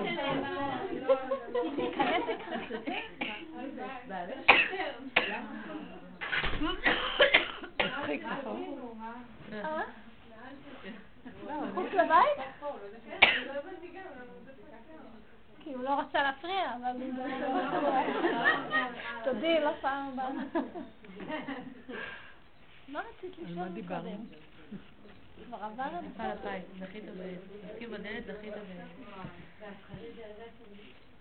אז דופקים בדלת ואומרים אה, לאותו אחד ששמוט שאין לו כוח בכלל לזוז, כי למה לא לקום בכלל, מה החיים האלה? דחית, זכית במפעל הפיס. הוא קופץ, מקבל כוחות לא נורמליים, רץ בכל הבית. מאיפה הוא קיבל את הכוח הזה? זה לא הדמיון, תגידו? אנחנו בעולם הזוי, שקר וכזב. ההתמודדות היומיומית היא קשה, כאילו, נגיד שאת עושה עבודה עצמית, ואת אומרת, טוב, זה לא זה, זה, ת, תנתקי את עצמך, ו, ו, אבל זה כל הזמן עבודה, זה כאילו, ויש יש רגעי שבירה. זה הקושי. אז קמים. עוד פעם. בית הדת אומר, די, כמה. רבותיי, אין שאלה כזאת, כי יש רק רגע אחד. נפלת, כאן, עוד פעם, עוד פעם, עוד פעם. אתם יודעים איזה חוזק צריך לעבודה הזאת? יאללה, יאללה, תפסיקו לשמוע שיעורים, תתעוררו לעבוד. עבודת אמת זה להיות, אם לא נהיה קרימינל מול קרימינל. כל התוכנה הזאת של עץ הדת היא קרימינלית, היא פרעה הרשע. אנחנו שבויים שם, במטריקס הזה, אתם לא מבינים? אם, בסמית הזה, הסמיתים האלה. אם אנחנו לא נהיה חזקים דומה בדומה, מתקן. כן, נפלתי. אני יותר גרועה מהקצין הזה, את יודעת? כשאני כועסת עליו, ואני אומרת, איזה יהיר, איך הוא מתייהר עלינו, אני יהירה באותה מידה. כל המהלכים שעוברים עלינו, אסור להישבר עוד פעם, עוד פעם. למה את לא שואלת, אני נושמת עוד פעם? כל הזמן את נושמת. ותדעו לכם שככל שנהיה חזקים ולא נשבר מכלום, לא מהילדים, לא מהבעל, כלום, ואפילו כמה דיברנו, לצחוק, תצחקו, זה פורים, אין כאן כלום, זה תוכנה משוגעת. פתאום זה ייעלם. אנחנו מאיצים את התהליך ונעלם. תהיו חזקות, כי אין כאן כלום. והדרך היחידה, פתאום כל הדמיון ייעלם, והתבוננת על מקומו ואינו, כי את לא נותנת לו כוח. כי כשאת מפחדת ממנו, הוא מקבל ממך כוח להמשיך לשלוט בך. כשאת בורחת ממנו, הוא רודף. כשאת נותנת לו ממשות, אז הוא קיים. הוא לא קיים באמת. אתם יודעים, אף אחד פה לא קיים. אבל צריך חוזק מאוד גדול. אף אחד לא קיים. בפרקטיקה, כאילו, פשוט להגיד, אוקיי, כאילו, מה שהוא אמר זה מה שיהיה, ואם הוא לא יהיה, אז אם אני גם אהיה במגילה אני לא אהיה, ואם הוא לא יהיה בפורים הוא לא יהיה, וזהו, זה מה שיהיה, זה... אין, תגידי, אין כלום, יש רק הרגע. תגידי לבעלך להתמקד הרגע, ולהיכנע. הוא לא צריך ללכת מולו ככה, הוא צריך להוריד ראש. כן, מה הוא רוצה שהוא יעשה לו? הוא רוצה ככה? אבל זה לא, בורא, זה לא הוא, זה בורא עולם אומר דרכו. ככה תיקחו את זה. אם ניקח את הדבר האקסיומטי הזה, מאחורי כל הדברים האלה זה רק אנרגיית אמת הולכת להתגלות והיא בוחנת אותנו ורוצה אותנו אליה. בואו נקרא את המפה ככה. אין שני, אין כלום. כולם רק המקלות והמריונטת של אותו כוח. ככה אנחנו צריכים לראות את זה. כל רגע קם במוח משהו שיש לו מה להגיד, יש לו פרשנות, יש לו דעה, יש לו הרגשה, יש לו זה. צריך לכבות את זה, כי הוא בא להסית ולהדיח אותנו מנקודת האמת. שזה בורא עולם קורא לנו, זה הדרך היחידה בצורה הזאת הוא יכול לקרוא לנו, זאת האמת. לא בשמיים היא. נכון שיהיה רגע שיכול להרים אותנו על כנפי נשרים ולשים אותנו על אורות, אבל הוא לא ישים אותנו לפני שאנחנו נתנו את הנקודה מעצמנו. כי אז כל הבחירה נעלמת, כאילו כל העיקר זה לא לאכול לחם חסד. לתת נקודת עבודה. דומה בדומה מפרק. מתקן, עד שאת מגיעה לנקודה, כשהוא רואה בן אדם שהוא נכנע, מקבל, עומד בנקודה של התרוקנות עצמית, לא סוער, לא מתבלבל, ככה זה ואין מה לעשות. מת. שיהרוג, ש, שימית את העולם שלו בדמיון שלו. השם אומר, הנה זה. הנה, ישר, הוא לא אומר. האנרגיה שמגלה, מזהה אותו. האנרגיה האלוקית מתלבשת בו. אמרנו. הוא גולם חלקו ונחלתו של השם, והשם משתמש בו ככלי. זה כל הכוונה למה הוא ברא את האדם, להיות כלי. כלי של השם. הרבנית. כן. איך אה, בתוך התפקידים, זאת אומרת, ביני לביני או בתוך הבית אני כבר מתחילה קצת למצוא את המקומות האלה, אבל נגיד, יש לי את המקום של, של העבודה שלי בתור מורה או בתור אימא, שיש יש לי איזה מין תפקיד כזה שמצופה ממני לחנך, ואז כל הזמן נכנסת למקום הזה של להגיד לילדים להיות טובים. כאילו גם לילדים שלי הפרטיים וגם לילדים שאני מחנכת. אז איך בעצם, איך אני מעבירה את, את הדבר הזה, כי אני מרגישה נגיד לילדה שלי ש... שאני כל הזמן אומרת לה להיות טובה. אל תגידו לא לילדים נכון. להיות טובים. זהו, זה לא... תיקחו את המילה הזאת, תזרקו אותה. אל תגידו להם להיות טובים.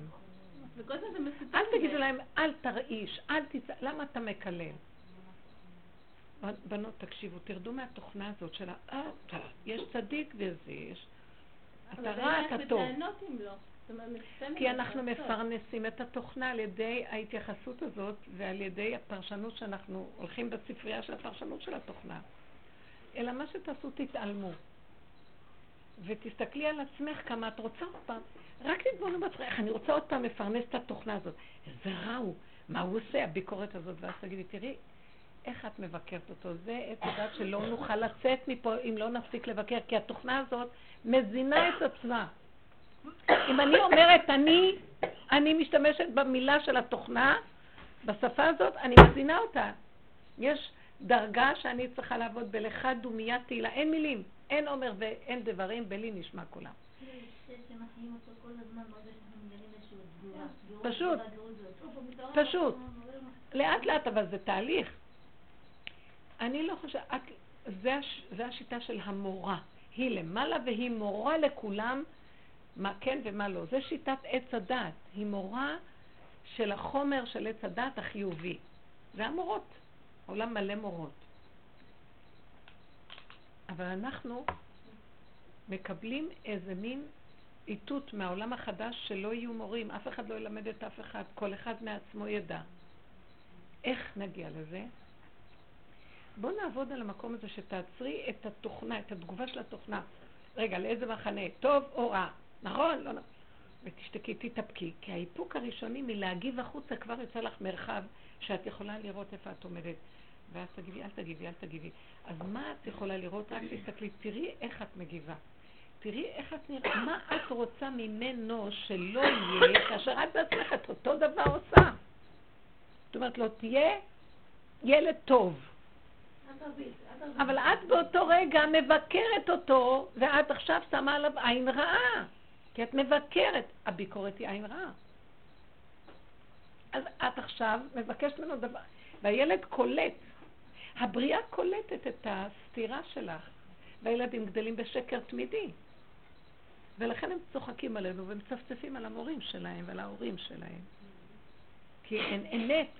עכשיו, מה שצריכה לעשות זה לעצור ולהפסיק להגיד, אלא להיות את, מה שאת רוצה ממנו שיהיה, תהיה את קודם. וזה הילד קולט, והוא יהיה כזה. אתם לא מבינים, הדוגמה האישית זה הכל. כמה שפחות נדבר, כמה שפחות נתערבב, כמה שפחות נטיף להם מוסר, כמה שפחות נסדר את מה שקורה פה, יסתדר הכל לבד. אז על מה כן אנחנו צריכים לעבוד? שאני לא מסוגל לא להעיר. אני כל רגע קופץ, נחום תקום, יו-יו. אני כל הזמן מאוים מכל הדברים שיוצאים, ושמתם את התנועה הקודמת שאמרתי לכם, רוצים לעשות סדר, כל היום אנחנו רוצים לעשות בסדר. אתם יודעים למה אנחנו רוצים לעשות פה סדר? כי יש לנו תוהו ובוהו לא נורמלי בפנים. ואנחנו לא יכולים לסבול אותו. אז אנחנו כל הזמן רוצים לעשות סדר שכאילו הכל בסדר. האמת, כל הבריאה הזאת מושתתת על תוהו ובוהו. רק שמה מתגלה השם. תסכימו לתוהו ובוהו, תיכנסו בו, תסתכלו, תסכימו, תכילו, תיכנעו ותגידו לו, אבא, אני לא יכולה להילחם עם התוהו ובוהו הזה. תשתיקי את זה, יבוא משהו אחר. אז תן לי כושר הכלה, ובעצם רגע אחד של נקודת אמת שאני איתך בנשימה, מיד נעלם התוהו, ומתגלה הערה של השם. שמחה, פשטות, אין לי ספק, אין לי כלום, הילד מותק. כלום לא קרה פה. גם הקצין מותק. זה קורה, זה עובד. אתם מבינים מה אני מדברת פה היום? אפשר להגיד שבעצם כדי להגיע לאמת אני צריכה לעשות שלום עם החלקים בנפש? מה זה שלום? להשלים שאני... לקבל את החלק הזה. הכי דפוק שבעולם כן. זה אני, כן. לעשות שלום בתוככי, בתוכי, כדי שיהיה לי שלום. לעשות שלום עם ההפכים שלי. עכשיו, זה הדבר הכי קשה. כי אדם, כי התוכנה של עץ הדת לא יכולה לסבול שאני לא מושלם כבר. כי היא כל הזמן רוצה לשאוף לשלמות. אז היא סותרת את המקום שאת מודה שאת לא שלמה. מאוד קשה לאדם להודות באמת. כי התוכנה לא נותנת לו. היא אומרת לו, לא, היית צריך להיות זה וזה. נכון, אבל על מנת להגיע לפה נצטרך זה. כן, נכון, אבל אתה צריך להיות זה. היא לא נותנת לו להיכנס בשלילה ולהסכים. היא מסעירה אותו, היא מבהילה אותו, היא שוברת אותו. זה התוכנה של השטן. אני אומרת לכם, לקראת הסוף, בדורות הקודמים לא עבדו ככה. כי עבדו בבירור מה טוב ומה רע. הייתה עבודה אחרת, הסתירו את החלק הזה של העבודה.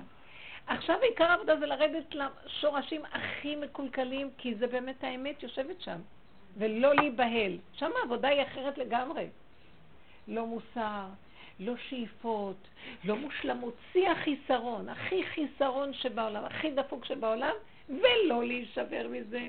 כי ככה זה, כי כן. למה הפרה לא נשברת שיושבת בתוך הבוץ שלה, איך היא יושבת ולא עשת את זה בתוך הבוץ של הטינופת שלה. למה אני לא, אני צריכה להיות כמוה, אבל היא שמה בטבע, ואני צריכה לבחור להיות בזה, אתם יודעים מה זה? עכשיו, לי אין כזה, אבל במחשבה אני צריך להודות שאני הכי מלוכלך. זה קשה. אם אדם מגיע למקום הזה שהוא בהמה, בבחירה, איך אמר דוד המלך, בהמות הייתי עמך, זה משיח. אין דרגה יותר גבוהה מזאת, רבותיי. שמתם לב? הוא יושב בתוך הבוץ והזבל של עצמו, הוא לא נשבר, הוא לא בורח, דבר ראשון, הוא לא נשבר, הוא מכיל, ואומר, איזה ברירה יש לי? כי ככה זה וזהו זה, וזה בעצם לא רע. אתם יודעים איזה אור יכול להתגלות עליו שם? ובשנייה כל הבוץ נעלם ונהיה אור גדול. זה משיח. זה לא אור של טבע.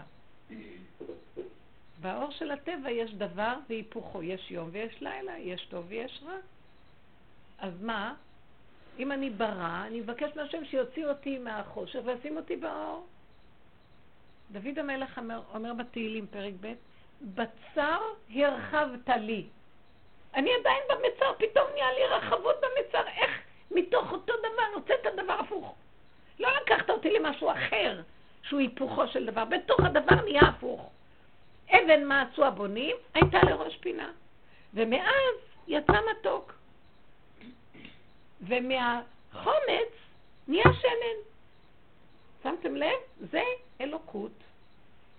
זה איפה שאנחנו שואפים להגיע, לגן עדן שהייתה מתגלה שכינה שם והכל היה מתהפך בשנייה. והיה כאן בסדר. פה אנחנו אומרים ככה, המוח שלנו מחלק אותנו. את רוצה, אה, את רוצה כסף כזה להוצאות שלך, את צריכה לעבוד שלוש עבודות. והשם אומר לנו, לא, כזה סך את צריכה, תקבלי. לא צריך לעבוד שלוש עבודות. איך? תעשי ככה ויהיה לך. לא מאמינה.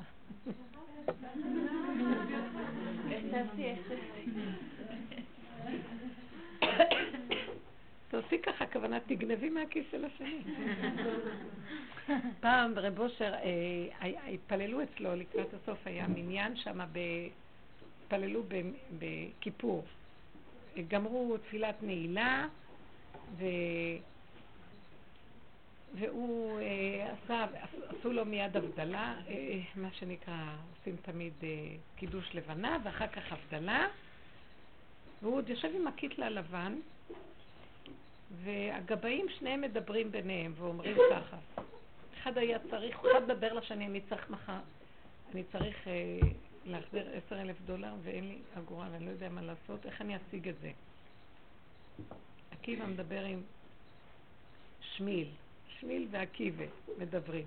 שני גבאים. מה אני אעשה, מה אני אעשה? הוא נותן לו עצה פה, עצה שם. פתאום הם שומעים את רב אושר אומר להם, מה, מה, מה אתם צריכים? כאילו, בשקט, הוא תמיד דיבר בשקט. אז הם חשבו שהוא מדבר לעצמו.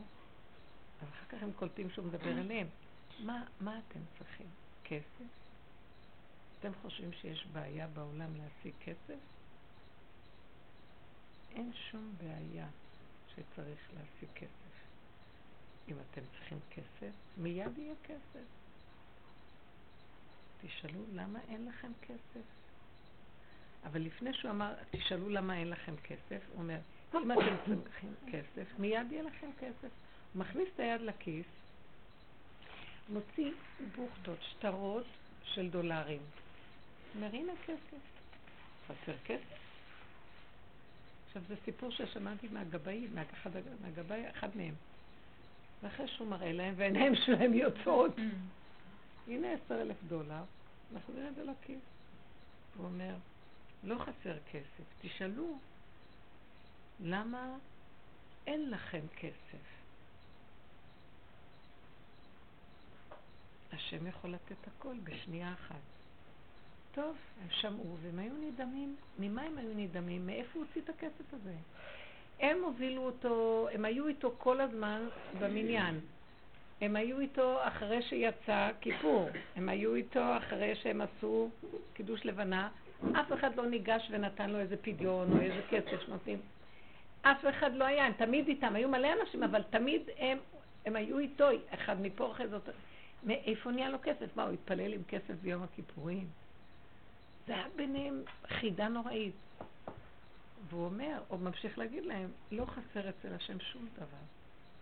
טוב, אחרי זה הם הוציאו לו את הקיטל ורצו לתלות אותו, עטו על הכיסים, לא היה שם שום דבר. סיפור אמיתי. הוא אמר להם, מהקיר אתם תוכלו להוציא כסף אם אתם רוצים. הוא רצה להגיד מהכיס, מהקיר.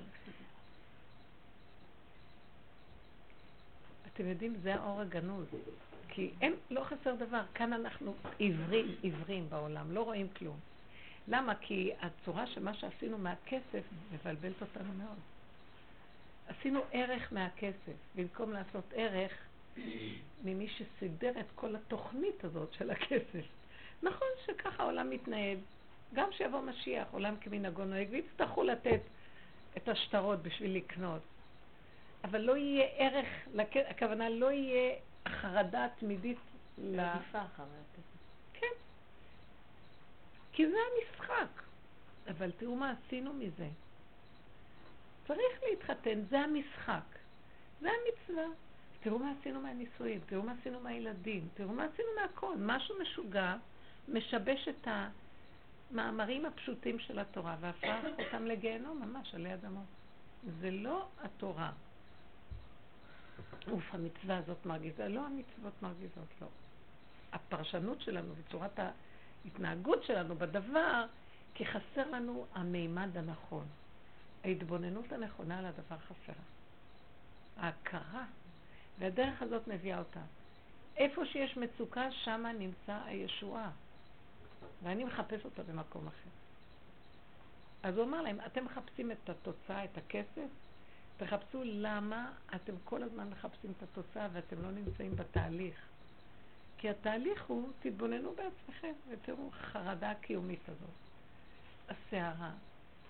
תשילו את הכל ותראו שהכל מגיע עד אליכם. נורא קשה, זו עבודה שהיא צריכה כל הזמן להתעקש עליה.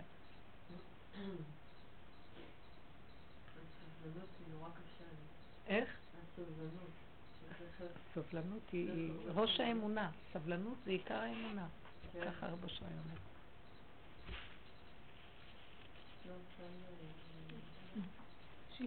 אי אפשר להחליט. את יודעת מה תתבונני בזה? ותסכימי, ותגידי לו אני לא יכולה לא, אחרת, ואל תישברי, ותצחקי, ואל תתני לזה ממשות שלילית, ותראי שמשהו יקרה. קשה להכיל את החיסרון. כאילו, בדיוק. שנים אנחנו מדברים פה על זה. הבן אדם מאוים מהשלילה. חיסרון זה מילה שלילית. חיסרון זה היתרון. אם אין חיסרון, מה ימלא? אין מילוי. החיסרון זה כלי. הבן אדם הוא כלי, והבורא הוא המילוי. ואם הבן אדם מאוים שהוא חיסרון, זה תוכנת עץ הדת, כי היא רוצה להיות אלוקים. היא אלוקים. לא, אני נברא של האלוקים. וזה מה שהשם דוד המלך הודה שהוא רק נברא חסר. גם הוא רצה, הוא אמר, בחנני ונשני, אני צדיק. אז השם הביא אותו בניסיון, שבסוף הוא בא ואמר, חטאתי נגדי תמיד, בחטא בת שבע, פרק נ"א. כי פשעי אני אדע, וחטאתי נגדי תמיד. הוא הראה לו מי הוא. אתם יודעים איזה עבודה קשה זאת? כל הזמן להישאר עם התודעה למטה, תגידו, זה דיכאון, זה ייאוש. זה לא נכון, זה הפרשנות אומרת, זה דיכאון וייאוש. אני רואה היום את הבני אדם, אני אומרת, זה דיכאון וייאוש איך שחיים. משוגעים, לאן כולם רצים? מאוימים. שאם לא נגיע, אם לא נשיג, אם לא נעשה, אם לא, לא יאהבו אותי, לא יהיה לי כבוד. מי הם כולם פה בכלל, שאני ככה מבזבז את החיים שלי עליהם? בסוף כולם מתים, ושוד ושבר. רגע אחד שנגמר הכל, פתאום אנחנו בזבזנו את החיים על מה יגידו. ואיך להרשים את השני, ואיך אנחנו מאוימים. מי הם כולם פה? על כל דבר קטן אנחנו נמכרים.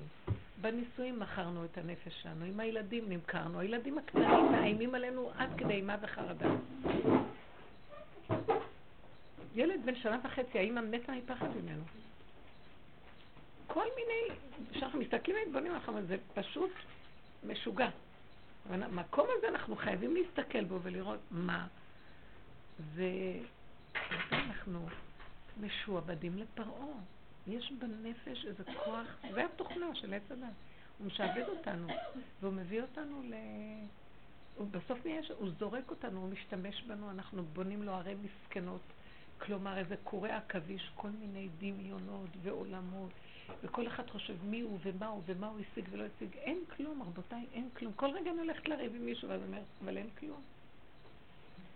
אבל למה שאני אני בשניות רוצה להתרגז, ו, זה לא הוגן, זה לא צודק. כל היום הבן אדם רוטן. לא רוצה להיות צודקת. לא רוצה מאנשים כלום. כשאני נכנסת פנימה לעצמי ועושה ככה, נהיה לי שלוות הנפש. אני נושמת, תרחם עליי, ריבונו שלם. אין לי כוח לעולם, אין לי כוח להכניס את, הח... את התודעה שלי עוד פעם בחזרה לעולם. זה עולם משוגע, הוא עולם מסוכן. הוא בולע אותי ואני לא יודעת איך. עכשיו אנשים יושבים מול המחשב, והמחשב כבר בלע אותם, והם חושבים שהם נושמים והם חיים. אין להם עצמאות פנימית אמיתית של חשיבה וקשר אמיתי ליסוד שלהם. אין. באמת, אני אומרת לכם, שולט עלינו כוח מאוד מאוד מאוד מאוד קשה פה. מעטים שיכולים לברוח ממנו. זה מה שעם ישראל, הוא, כל היציאת מצרים והגאולה של מצרים זה היה זעזוע בעולם. הוציאו עם שלם מהמטריקס.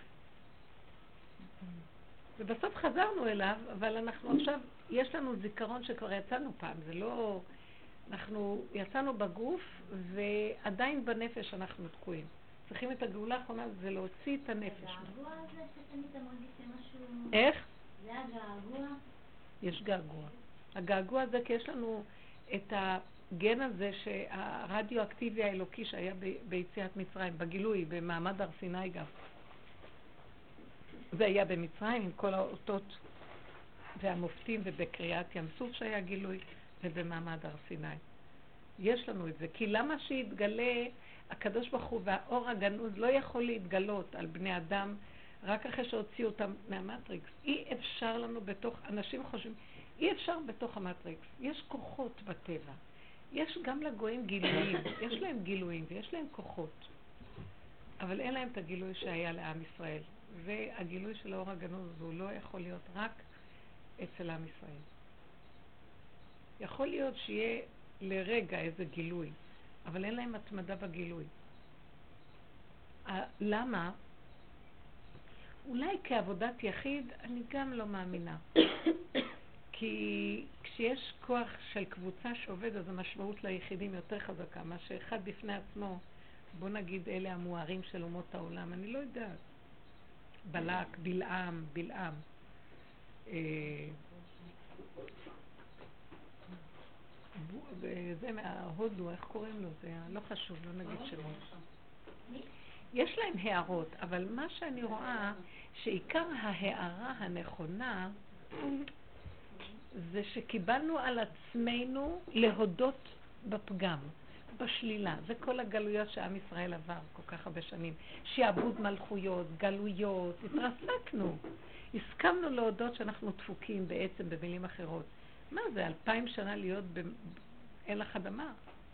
כל פעם את במקום אחר, את- אין לך, אין לך אה, ביטחון איפה תהיי פעם הבאה. זה עושה משהו לאגו. ועם כל זה, תראו, צריך עוד לעשות עבודה אחרונה. אל תחשבו שזה קל להגיע בחזרה לאור הזה. אני לא מאמינה שאומות העול עולם מגיעים לזה בגלל שהם לא קיבלו את העול הזה. אין להם את העול תורה ומצוות. לא הסכימו לקבל תורה. ושקיבלו את התורה וירדו לגלויות, אין, אין עם שהסכים להגיע למקום איפה שעם ישראל עבר. עכשיו אנחנו נדרשים, כל אחד ביחידה שלו, לעשות עוד פעם את כל המהלך מחדש בקטן. חזרה בתשובה, זה כמו יציאת מצרים, והעבודה הזאת זה תעבדו בנפש בדרגה האחרונה. זהו, ותצאו מהגלות הזאת. חבל על הזמן. ארבלית, איך אנחנו מעבירים את ה... את התורה הזאת לילדים שלנו? לא על ידי דיבורים, רק התנהגות אמיתית. רגע של לא, נגיד, איך. אני כאילו מחברת אותו לאמת שלו, וכאילו אני לא מש- אני לא משתפת אותו ב... את יכולה רק להגיד, למשל מה שהיא? אמרה עכשיו. שהיא אומרת, תהיה ילד טוב, תהיה ילדה טובה. אל תגידו לילדים כזה דבר. תהיה. אתה יודע מי יכול להגיד את? זה? מי שהוא חי באמת, ומילה שלו זה השם מדבר ממנו, אז הוא אמר ויהי. ובדרך כלל תחפשי את עצמך. עכשיו, את יכולה להגיד לילד, למשל, ילד אה, מתרגז על ילד אחר, או שהוא מרגיז אותך. אני הייתי משתפת לפעמים את הילדים, והייתי אומרת להם. אני כל כך מתרגזת עכשיו, אבל אתה חושב שזה אתה מרגיז אותי? אתה יודע שזה רק השם שלח אותך להרגיז אותי, מה הוא רוצה ממני? ילד מבין את זה. הוא רוצה ממני שאני אתאפק, ושאני אראה כמה אני רוצה להתרגז, וזה לא כדאי. אה, הם היו ככה עומדים. עכשיו, שהוא רב עם אח שלו, עם חבר או משהו, הוא יכול להשתמש באותה שיטה. זה נורא קשה להם לקבל את זה, היה לי זה עם הילד, פשוט היה לי זה עם הילד, שהיה בא מספר לי על מצבים עם שהוא לא הלך מסגרת מסגרת, הוא עבר מסגרת, אמר, זהו, אני התפטרתי ממנו, זהו, הולך מסגרת רחוקה, הבן אדם פתאום אחרי באמצע השנה עבר בית ספר, עבר אליו, אמר, תקשיב, השם רוצה, לא, אמרת ברצינות, תסתכל, לא צריך להיות גדול, תסתכל, השם רוצה איתך, איתו משהו, לא יודעת מה, אני לא יודעת מה. אבל את, מלמדת אותו כמו מורה, זה לא, מרגיז אבל אותם. זה כל כך בולט, נכנס למצוקה, זה בולט. לא לא אני. מבקשת שאתם מדברים עם הילדים, תדברו מתוך השפלות שלכם, של האיסורים של החיים. ילדים אני. אמרת שאני כמוהו, מרגישה כמוהו, לי להרוג את הילד, אמרתי אמרתי לו, מרגישה בדיוק כמוך. אבל זה לא, אבל זה לא מה שיפתור את המצב. הוא שמע, הוא הקשיב. לא יודע שהוא הקשיב.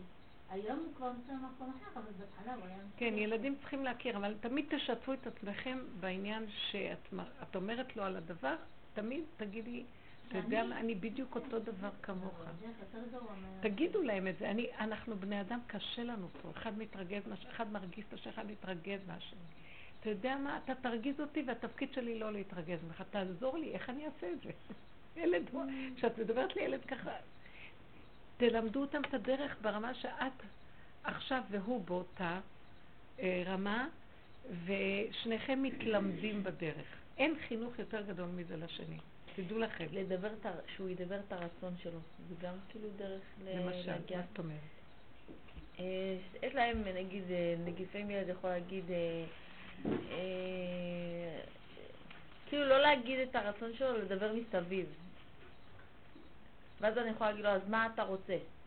לא? הבנתי, דוגמה. גם אני לא רוצה להגיד דוגמה. נגיד הוא יכול לרצות עוגיה, אז הוא לא יגיד אני רוצה עוגיה. הוא יכול להגיד, להתפתל, להגיד לא בא לי זה, ואני לא רואה, וכואב לי את זה, ואני יודעת מה הוא רוצה, אבל הוא לא יגיד אני רוצה עוגיה. כן, אז אני לו, מה אתה רוצה? נכון. או נגיד הוא יכול להגיד על אח שלו, למה הוא קיבל שתיים ואני קיבלתי? לו, אמרתי לו, מה אתה רוצה? כן. מה אתה רוצה? שהוא יגיד, תדבר את הרצון שלו, אני רוצה עוד, אני רוצה כאילו כמוהו, לא אומרים. אני רוצה... זה גם מכוון אותם לאמת שלהם? מאוד מעניין, אתם לא שמות לב, כל ילד הוא בנוי איך שהשם בנה אותו. הוא לא בנוי מה שהילד השני בנוי, שיודע להגיד, תביא לי זה, תתני לי זה. הילד הזה בנוי שההוא הולך ישר וההוא עושה סיבוב. יש לו אופי של סיבוב. אדם שהולך עם אופי של סיבוב, כן. אז הוא לא יבין מה את עושה לו ככה, את צריכה להסתובב איתו. לא, אבל כשאני אומרת לו מה הרצון שלך, הוא ישר אומר מה הרצון שלו. אבל עובדה שזה חוזר שוב ושוב, הוא הולך מסביב. את צריכה להכיר את התכונה שלו. אז ולפי התכונה-. אבל אני לא צריכה לשמר את אה, התכונה הזאת? זה לא. כאילו מרחיק אותו מלדבר את הרצון שלו? כאילו, ככה תהיה הוא מעביר את. הרצון. זה הוא, ככה הוא מעביר את הרצון. אבל זה הבדל. אבל זה לא יהיה לו קשה שמתם בחיים. לב מה אנחנו עושים פה? אנחנו לא... חנוך לנער על פי דרכו. אנחנו לא רואים אותו, אנחנו רואים מה אני הייתי רוצה לראות אותו. איך מקובל בחברה? לפי גם איך הטבע שלי בדרך כלל. לי נראה שככה מקובל בחברה. אין מקובל, באמת אין מקובל, לא מקובל. ילד יחצה ככה. אני רואה ילד אחד שמסתובב, מסתובב מסביב, והוא לא נוגע בנקודה שלו, אל תנסי להגיד לו, תל- לחנך אותו איך הוא כן. כי את צריכה להסתובב איתו, ואז הוא מבין. הוא יודע מה הוא רוצה. פשוט הדיבור שלו הוא דיבור מסביב. לא שהוא לא יודע מה הרצון שלו. כאילו לא אולי חשוב. הוא מפחד להגיד, אולי הוא לא יגיד כן, ישירות, אם אני רוצה עוגיה, כן, כי הוא יודע אגיד לא. שהתגובה שלה הוא תהיה יודע שאני אגיד כזאת. לא, אז הוא הולך אז הוא הולך, ככה, כן, כואב לי ואז הוא אומר מה אתה רוצה? ו- כמו שהבת שלי באה אליי, אמרת לי, אמא, באמצע הלילה כואבת לי הבטן, בשביל, אם אני אגיד לה בואי נעשה לך תה, לא, לא, בואי נלך לשירותים, לא, לא, עד שאני אגיד לה, טוב בואי תעלי איתי למיטה, כן. היא לא תגיד לי, אמא, אני רוצה לבוא איתך למיטה. שהיא כאילו צריך להעריך את הכנות, מה את רוצה? את רוצה לישון איתי? אז. למה את לא נותנת לו להתבשל עם המיץ של עצמו? אתם לא... נותנות נותנת, לו אבל. זה קיצורי דרך, כאילו. בדיוק, אנחנו רוצים תכלס, נקודה. רק ככה זה יחנך אותו, אתם לא מבינים מה אני מדברת? אם את רואה שזו התכונה שלו, תתעלמי שהוא יסתובב, יסתובב, עד שהוא בעצמו ידע שלא כדאי לו ככה. אין חינוך יותר... הוא מחנך את עצמו. כן. שימו לב מה קורה בעולם של. מאוחר אתן עייפות צדיקות. אנחנו צריכות לעשות שיעור בוקר. למה אתן לא עובדות. יש לי פעם בשבוע חושבים שאני מוכנה ל... הרבנית. יש את הנקודה שאמרתי קודם, אני חושבת שעכשיו התברר לי העניין שיש לי בעיה, אני יודעת שלא מצופה מילדים, אני לא מצפה גם מילד לי- להיות טוב ולהתנהג טוב, אני כבר כאילו... אבל יש את הממסדיות, שהעניין של הממסדיות זה מה שקשה לי איתו, זאת אומרת זה מה ש... מה זה הממסדיות? גם הממסדיות של, ה, של הילד, זאת אומרת, הילדים שלי בתוך הממסד ואני בתור הנציגה של הממסד, זה מה שמכניס אותי ללחץ הזה לפעמים, שאני צריכה להיות במקום הזה. ברור, את עבד של... של- אה, אנחנו נכון. השתעבדנו. מי שרוצה להיכנס בדרך הזאת, לברוח. באמת, באמת באמת, וזה תהליך. אם אנחנו הולכים ברצינות בדרך, שמיים יעזרו לנו לא להיות משועבדים לשום דבר. בא לי לברוח לגבעה. ויפרנסו אותנו באמת. אתם לא מבינות שזה עובד? כי השם אומר, מה, יש לי לפרנס אתכם עד בלי די. אני מחפש חיילים בעבודת השם אמיתית. הוא מחפש את הקבוצות שיובילו, אם עשר כאלה יעבדו ועוד עשר שם, העם ילך אחרי הנתיב הזה שאנחנו יוצאים ויבואו לגאולה. כי אנחנו יוצרים כאן דרך חדשה, אמת. לא מה שמקובל, ההוראה הזאת. אמא אומרת ככה, וזה ככה, כל היום אין אדם מת וחסית וטוב ידע. אף אחד לא מתחנן. אה, זה מתפרק הכל. הכל מתפרק, אף אחד לא מקשיב לאף אחד, כי נגמר... סוג הנשמות שמגיעות היום הן מתאימות לדרך הזאת. הן לא מתאימות יותר למהלך של משרד החינוך והבולשביקים עם השיטות שלהם, של הקומוניזם, עם השכל הזה. לא, זה, זה השורש של כל החינוך, ממה שהיה פעם. זה לא עובד ככה כבר. זה עובד יותר ויותר, אנשים יצטרכו עם ההתנסות של עצמם, מהבשר של עצמם, והמצוקה של עצמם, תראה להם את, את, מה הנקודה שלהם, ואין דבר יותר מתוק מזה. כי רק ככה הם יתחנכו. לכן אני לא יכול לעשות את זה בשבילם, אני צריכה לתת להם את הכלים איך להתחבר לעצמם. לעזור לו להתחבר לעצמו, כן. אבל לא שאני אעשה בשבילו. איך? תני לו להתבשל בביט שלו. מה כאילו?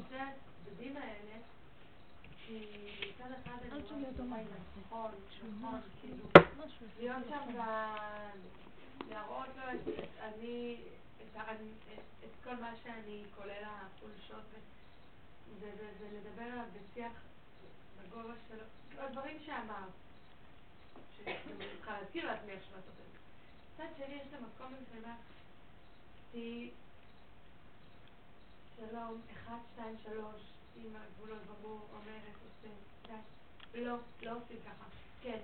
כאילו, זה, זה אולי לא באמת שני קצוות, אבל לפעמים זה קצת מרגיש ככה, ואני לא יודעת איזה תפקיד לבחור. תראו, אתן צודקות, אתן רוצות לתפקד, כי, כי אתן לא עובדות עכשיו לבד, אתן, יש עולם סביבכן. זו צורת חיים שהיא זורמת, והיא ככה. אני מדברת שתשתדלו בתוך החיים, אל תתמכרו לחיים האלה ותצדיקו למה שאין סבלנות, כי ככה החיים, ומה נעשה, צריך לתקתק, אחד, שתיים, שלוש, צריכים לו זה, צריכים לזה. לא סבלנות ולתקתק, לא. בקטע של, נגיד, גבולות אפילו, בקטע, בקטע שכן חושב רגע מה... גבול לילד, אני אגיד לכם, כל הדרך הזאת שאנחנו מדברים היא הדרך של האור החדש. זה הדרך של הסיבוב, היא לא הדרך של הקו, של ההשתלשלות. כן, לא, שחור, למעלה, למעלה, למעלה. לא. היא דרך של סבלנות, המתנה, הכלה, מהפך. זה דרך אחרת. אבל התגובות שלנו בעולם שלנו, אנחנו הולכים לפי הקו. זה מכות מחץ כאלה. ואין לנו זמן ורצים, ורצים ועוד פעם זה חוזר, ורצים כי אין לנו זמן וזה עוד פעם. וככה אנחנו חיים. במקום טיפול שורש, יש דרך ארוכה שהיא קצרה, וקצרה שהיא ארוכה. אז אנחנו הולכים בקצרה שהיא ארוכה. והדרך שאנחנו מדברים זה ארוכה, התבוננות, הכלה, סבלנות ונהיה. כל היום אנחנו מחנכים את הילדים האלה, זה הדבר הכי גרוע שיכול להיות. כל היום אנחנו נאבקים על כל מיני דברים. עוד פעם חוזר עוד פעם. כל העבודה שלנו זה, בואו בוא נראה, אנחנו, יש לנו באמת עבודות ועניינים. לא, אנחנו לא ברחנו מהעולם. בתוך העולם ניתן את העצירה, הכלה, שתיקה, הכלה, איפוק. בואו נלך לפי הסדר. עצירה, איפוק, נשימה, הכלה, אה,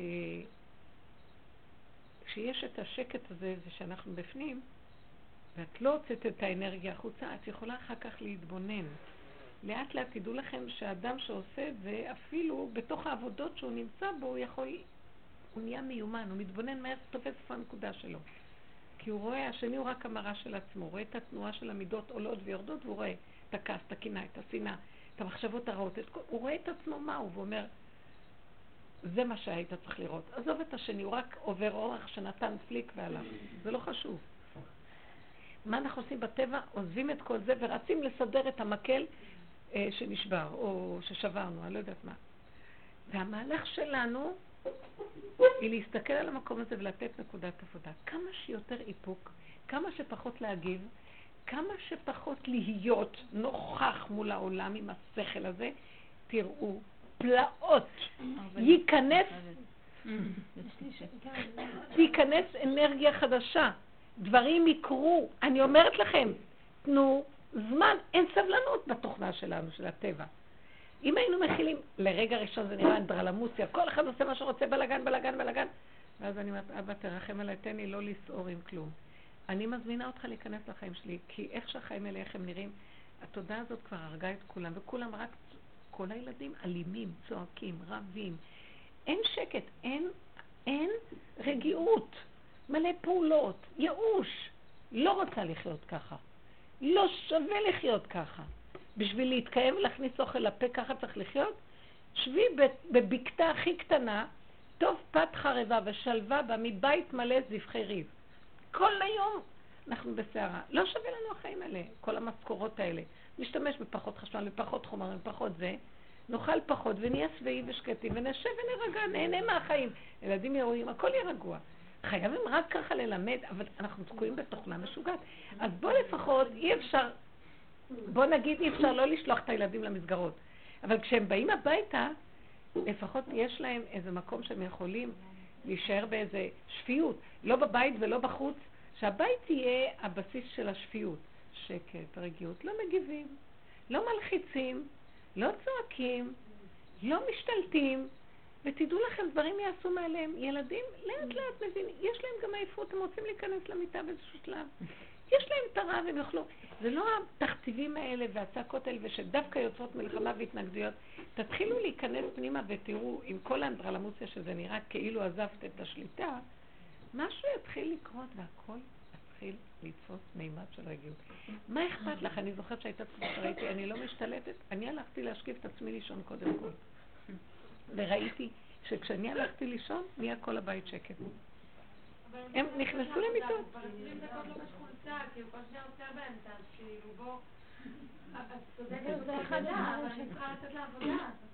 בבוקר. למשל.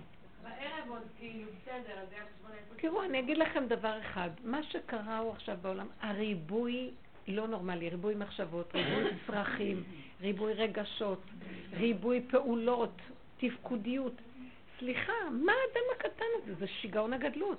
אני אגיד לכם את האמת, אתם רוצים שהם יקומו, תשכיבו אותם בחמש לישון. ילדים צריכים לישון הרבה שעות. כן. גם את תלכי לישון איתם. לא, את משכיבה אותם לישון וכל הלילה לפנייך. תקומי בבוקר, את לא יכולה לחיות. המתח והלחץ גואה על גדותיו. אנחנו צריכים הרבה שעות שינה. התרבות משוגעת, צריכים שלא יהיה אורות. באמת. למה לא לישון עם הילדים? מוקדם, לישון, פשוט לישון. לאכול פחות, לצרוך פחות, פחות לחיות.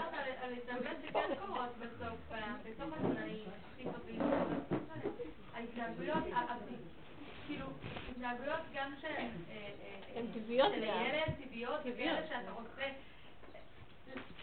כאילו, כזה.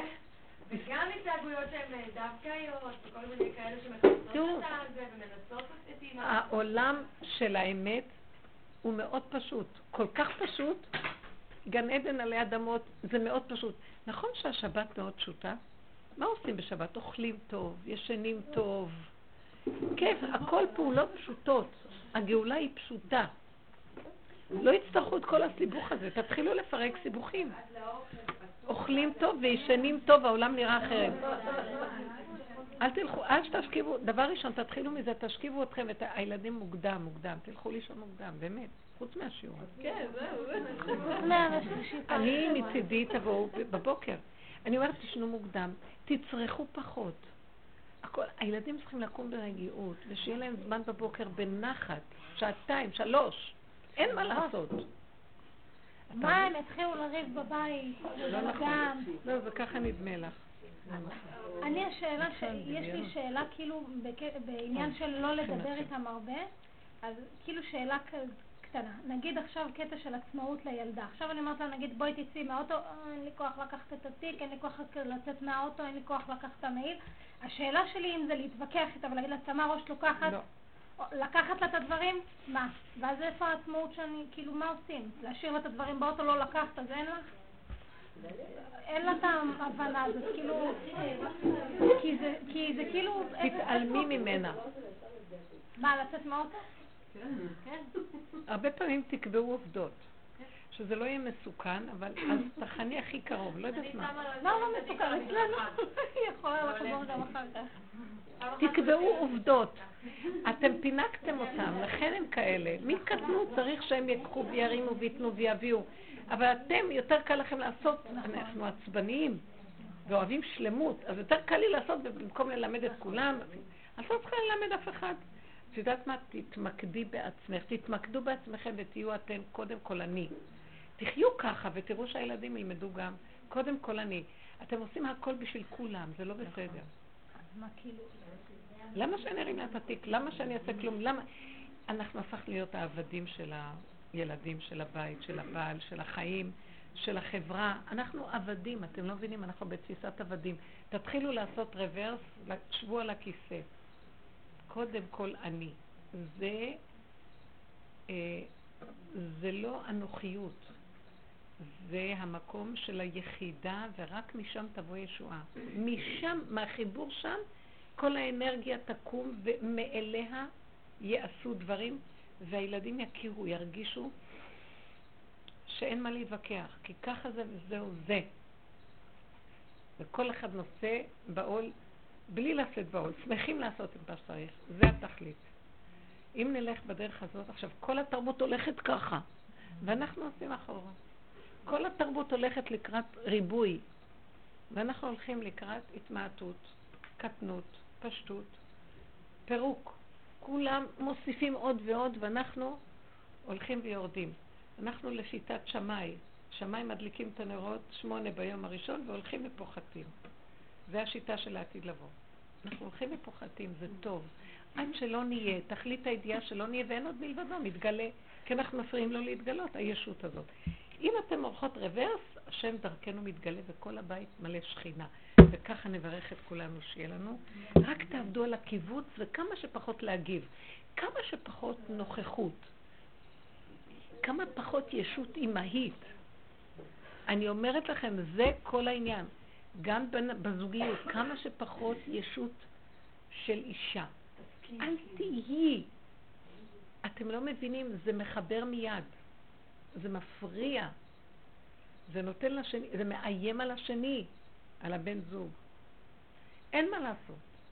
רק התכווצות, התמעטות, בלי לפחד.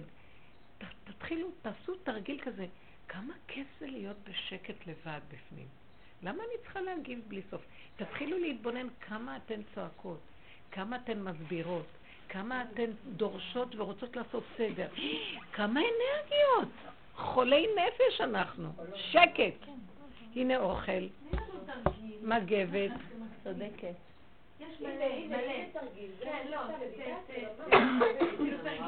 שימו, בנות, אל תדברו, כמה שפחות לדבר. אימא, אימא, אימא, אימא.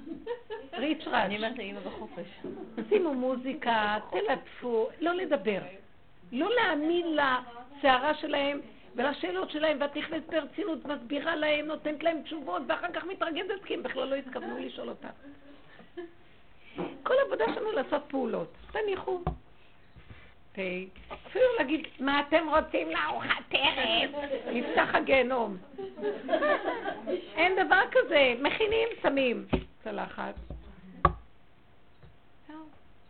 תשבי את הראשונה ותאכלי. כולם יתכווצו סביבך. תשתתפו איתם בשקט. הפעולות צריכות להיות שקטות.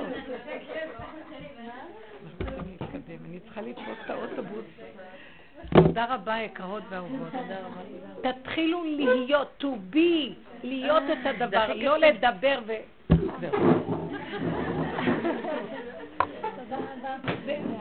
זה השיבת ציון, תשוב על ציון.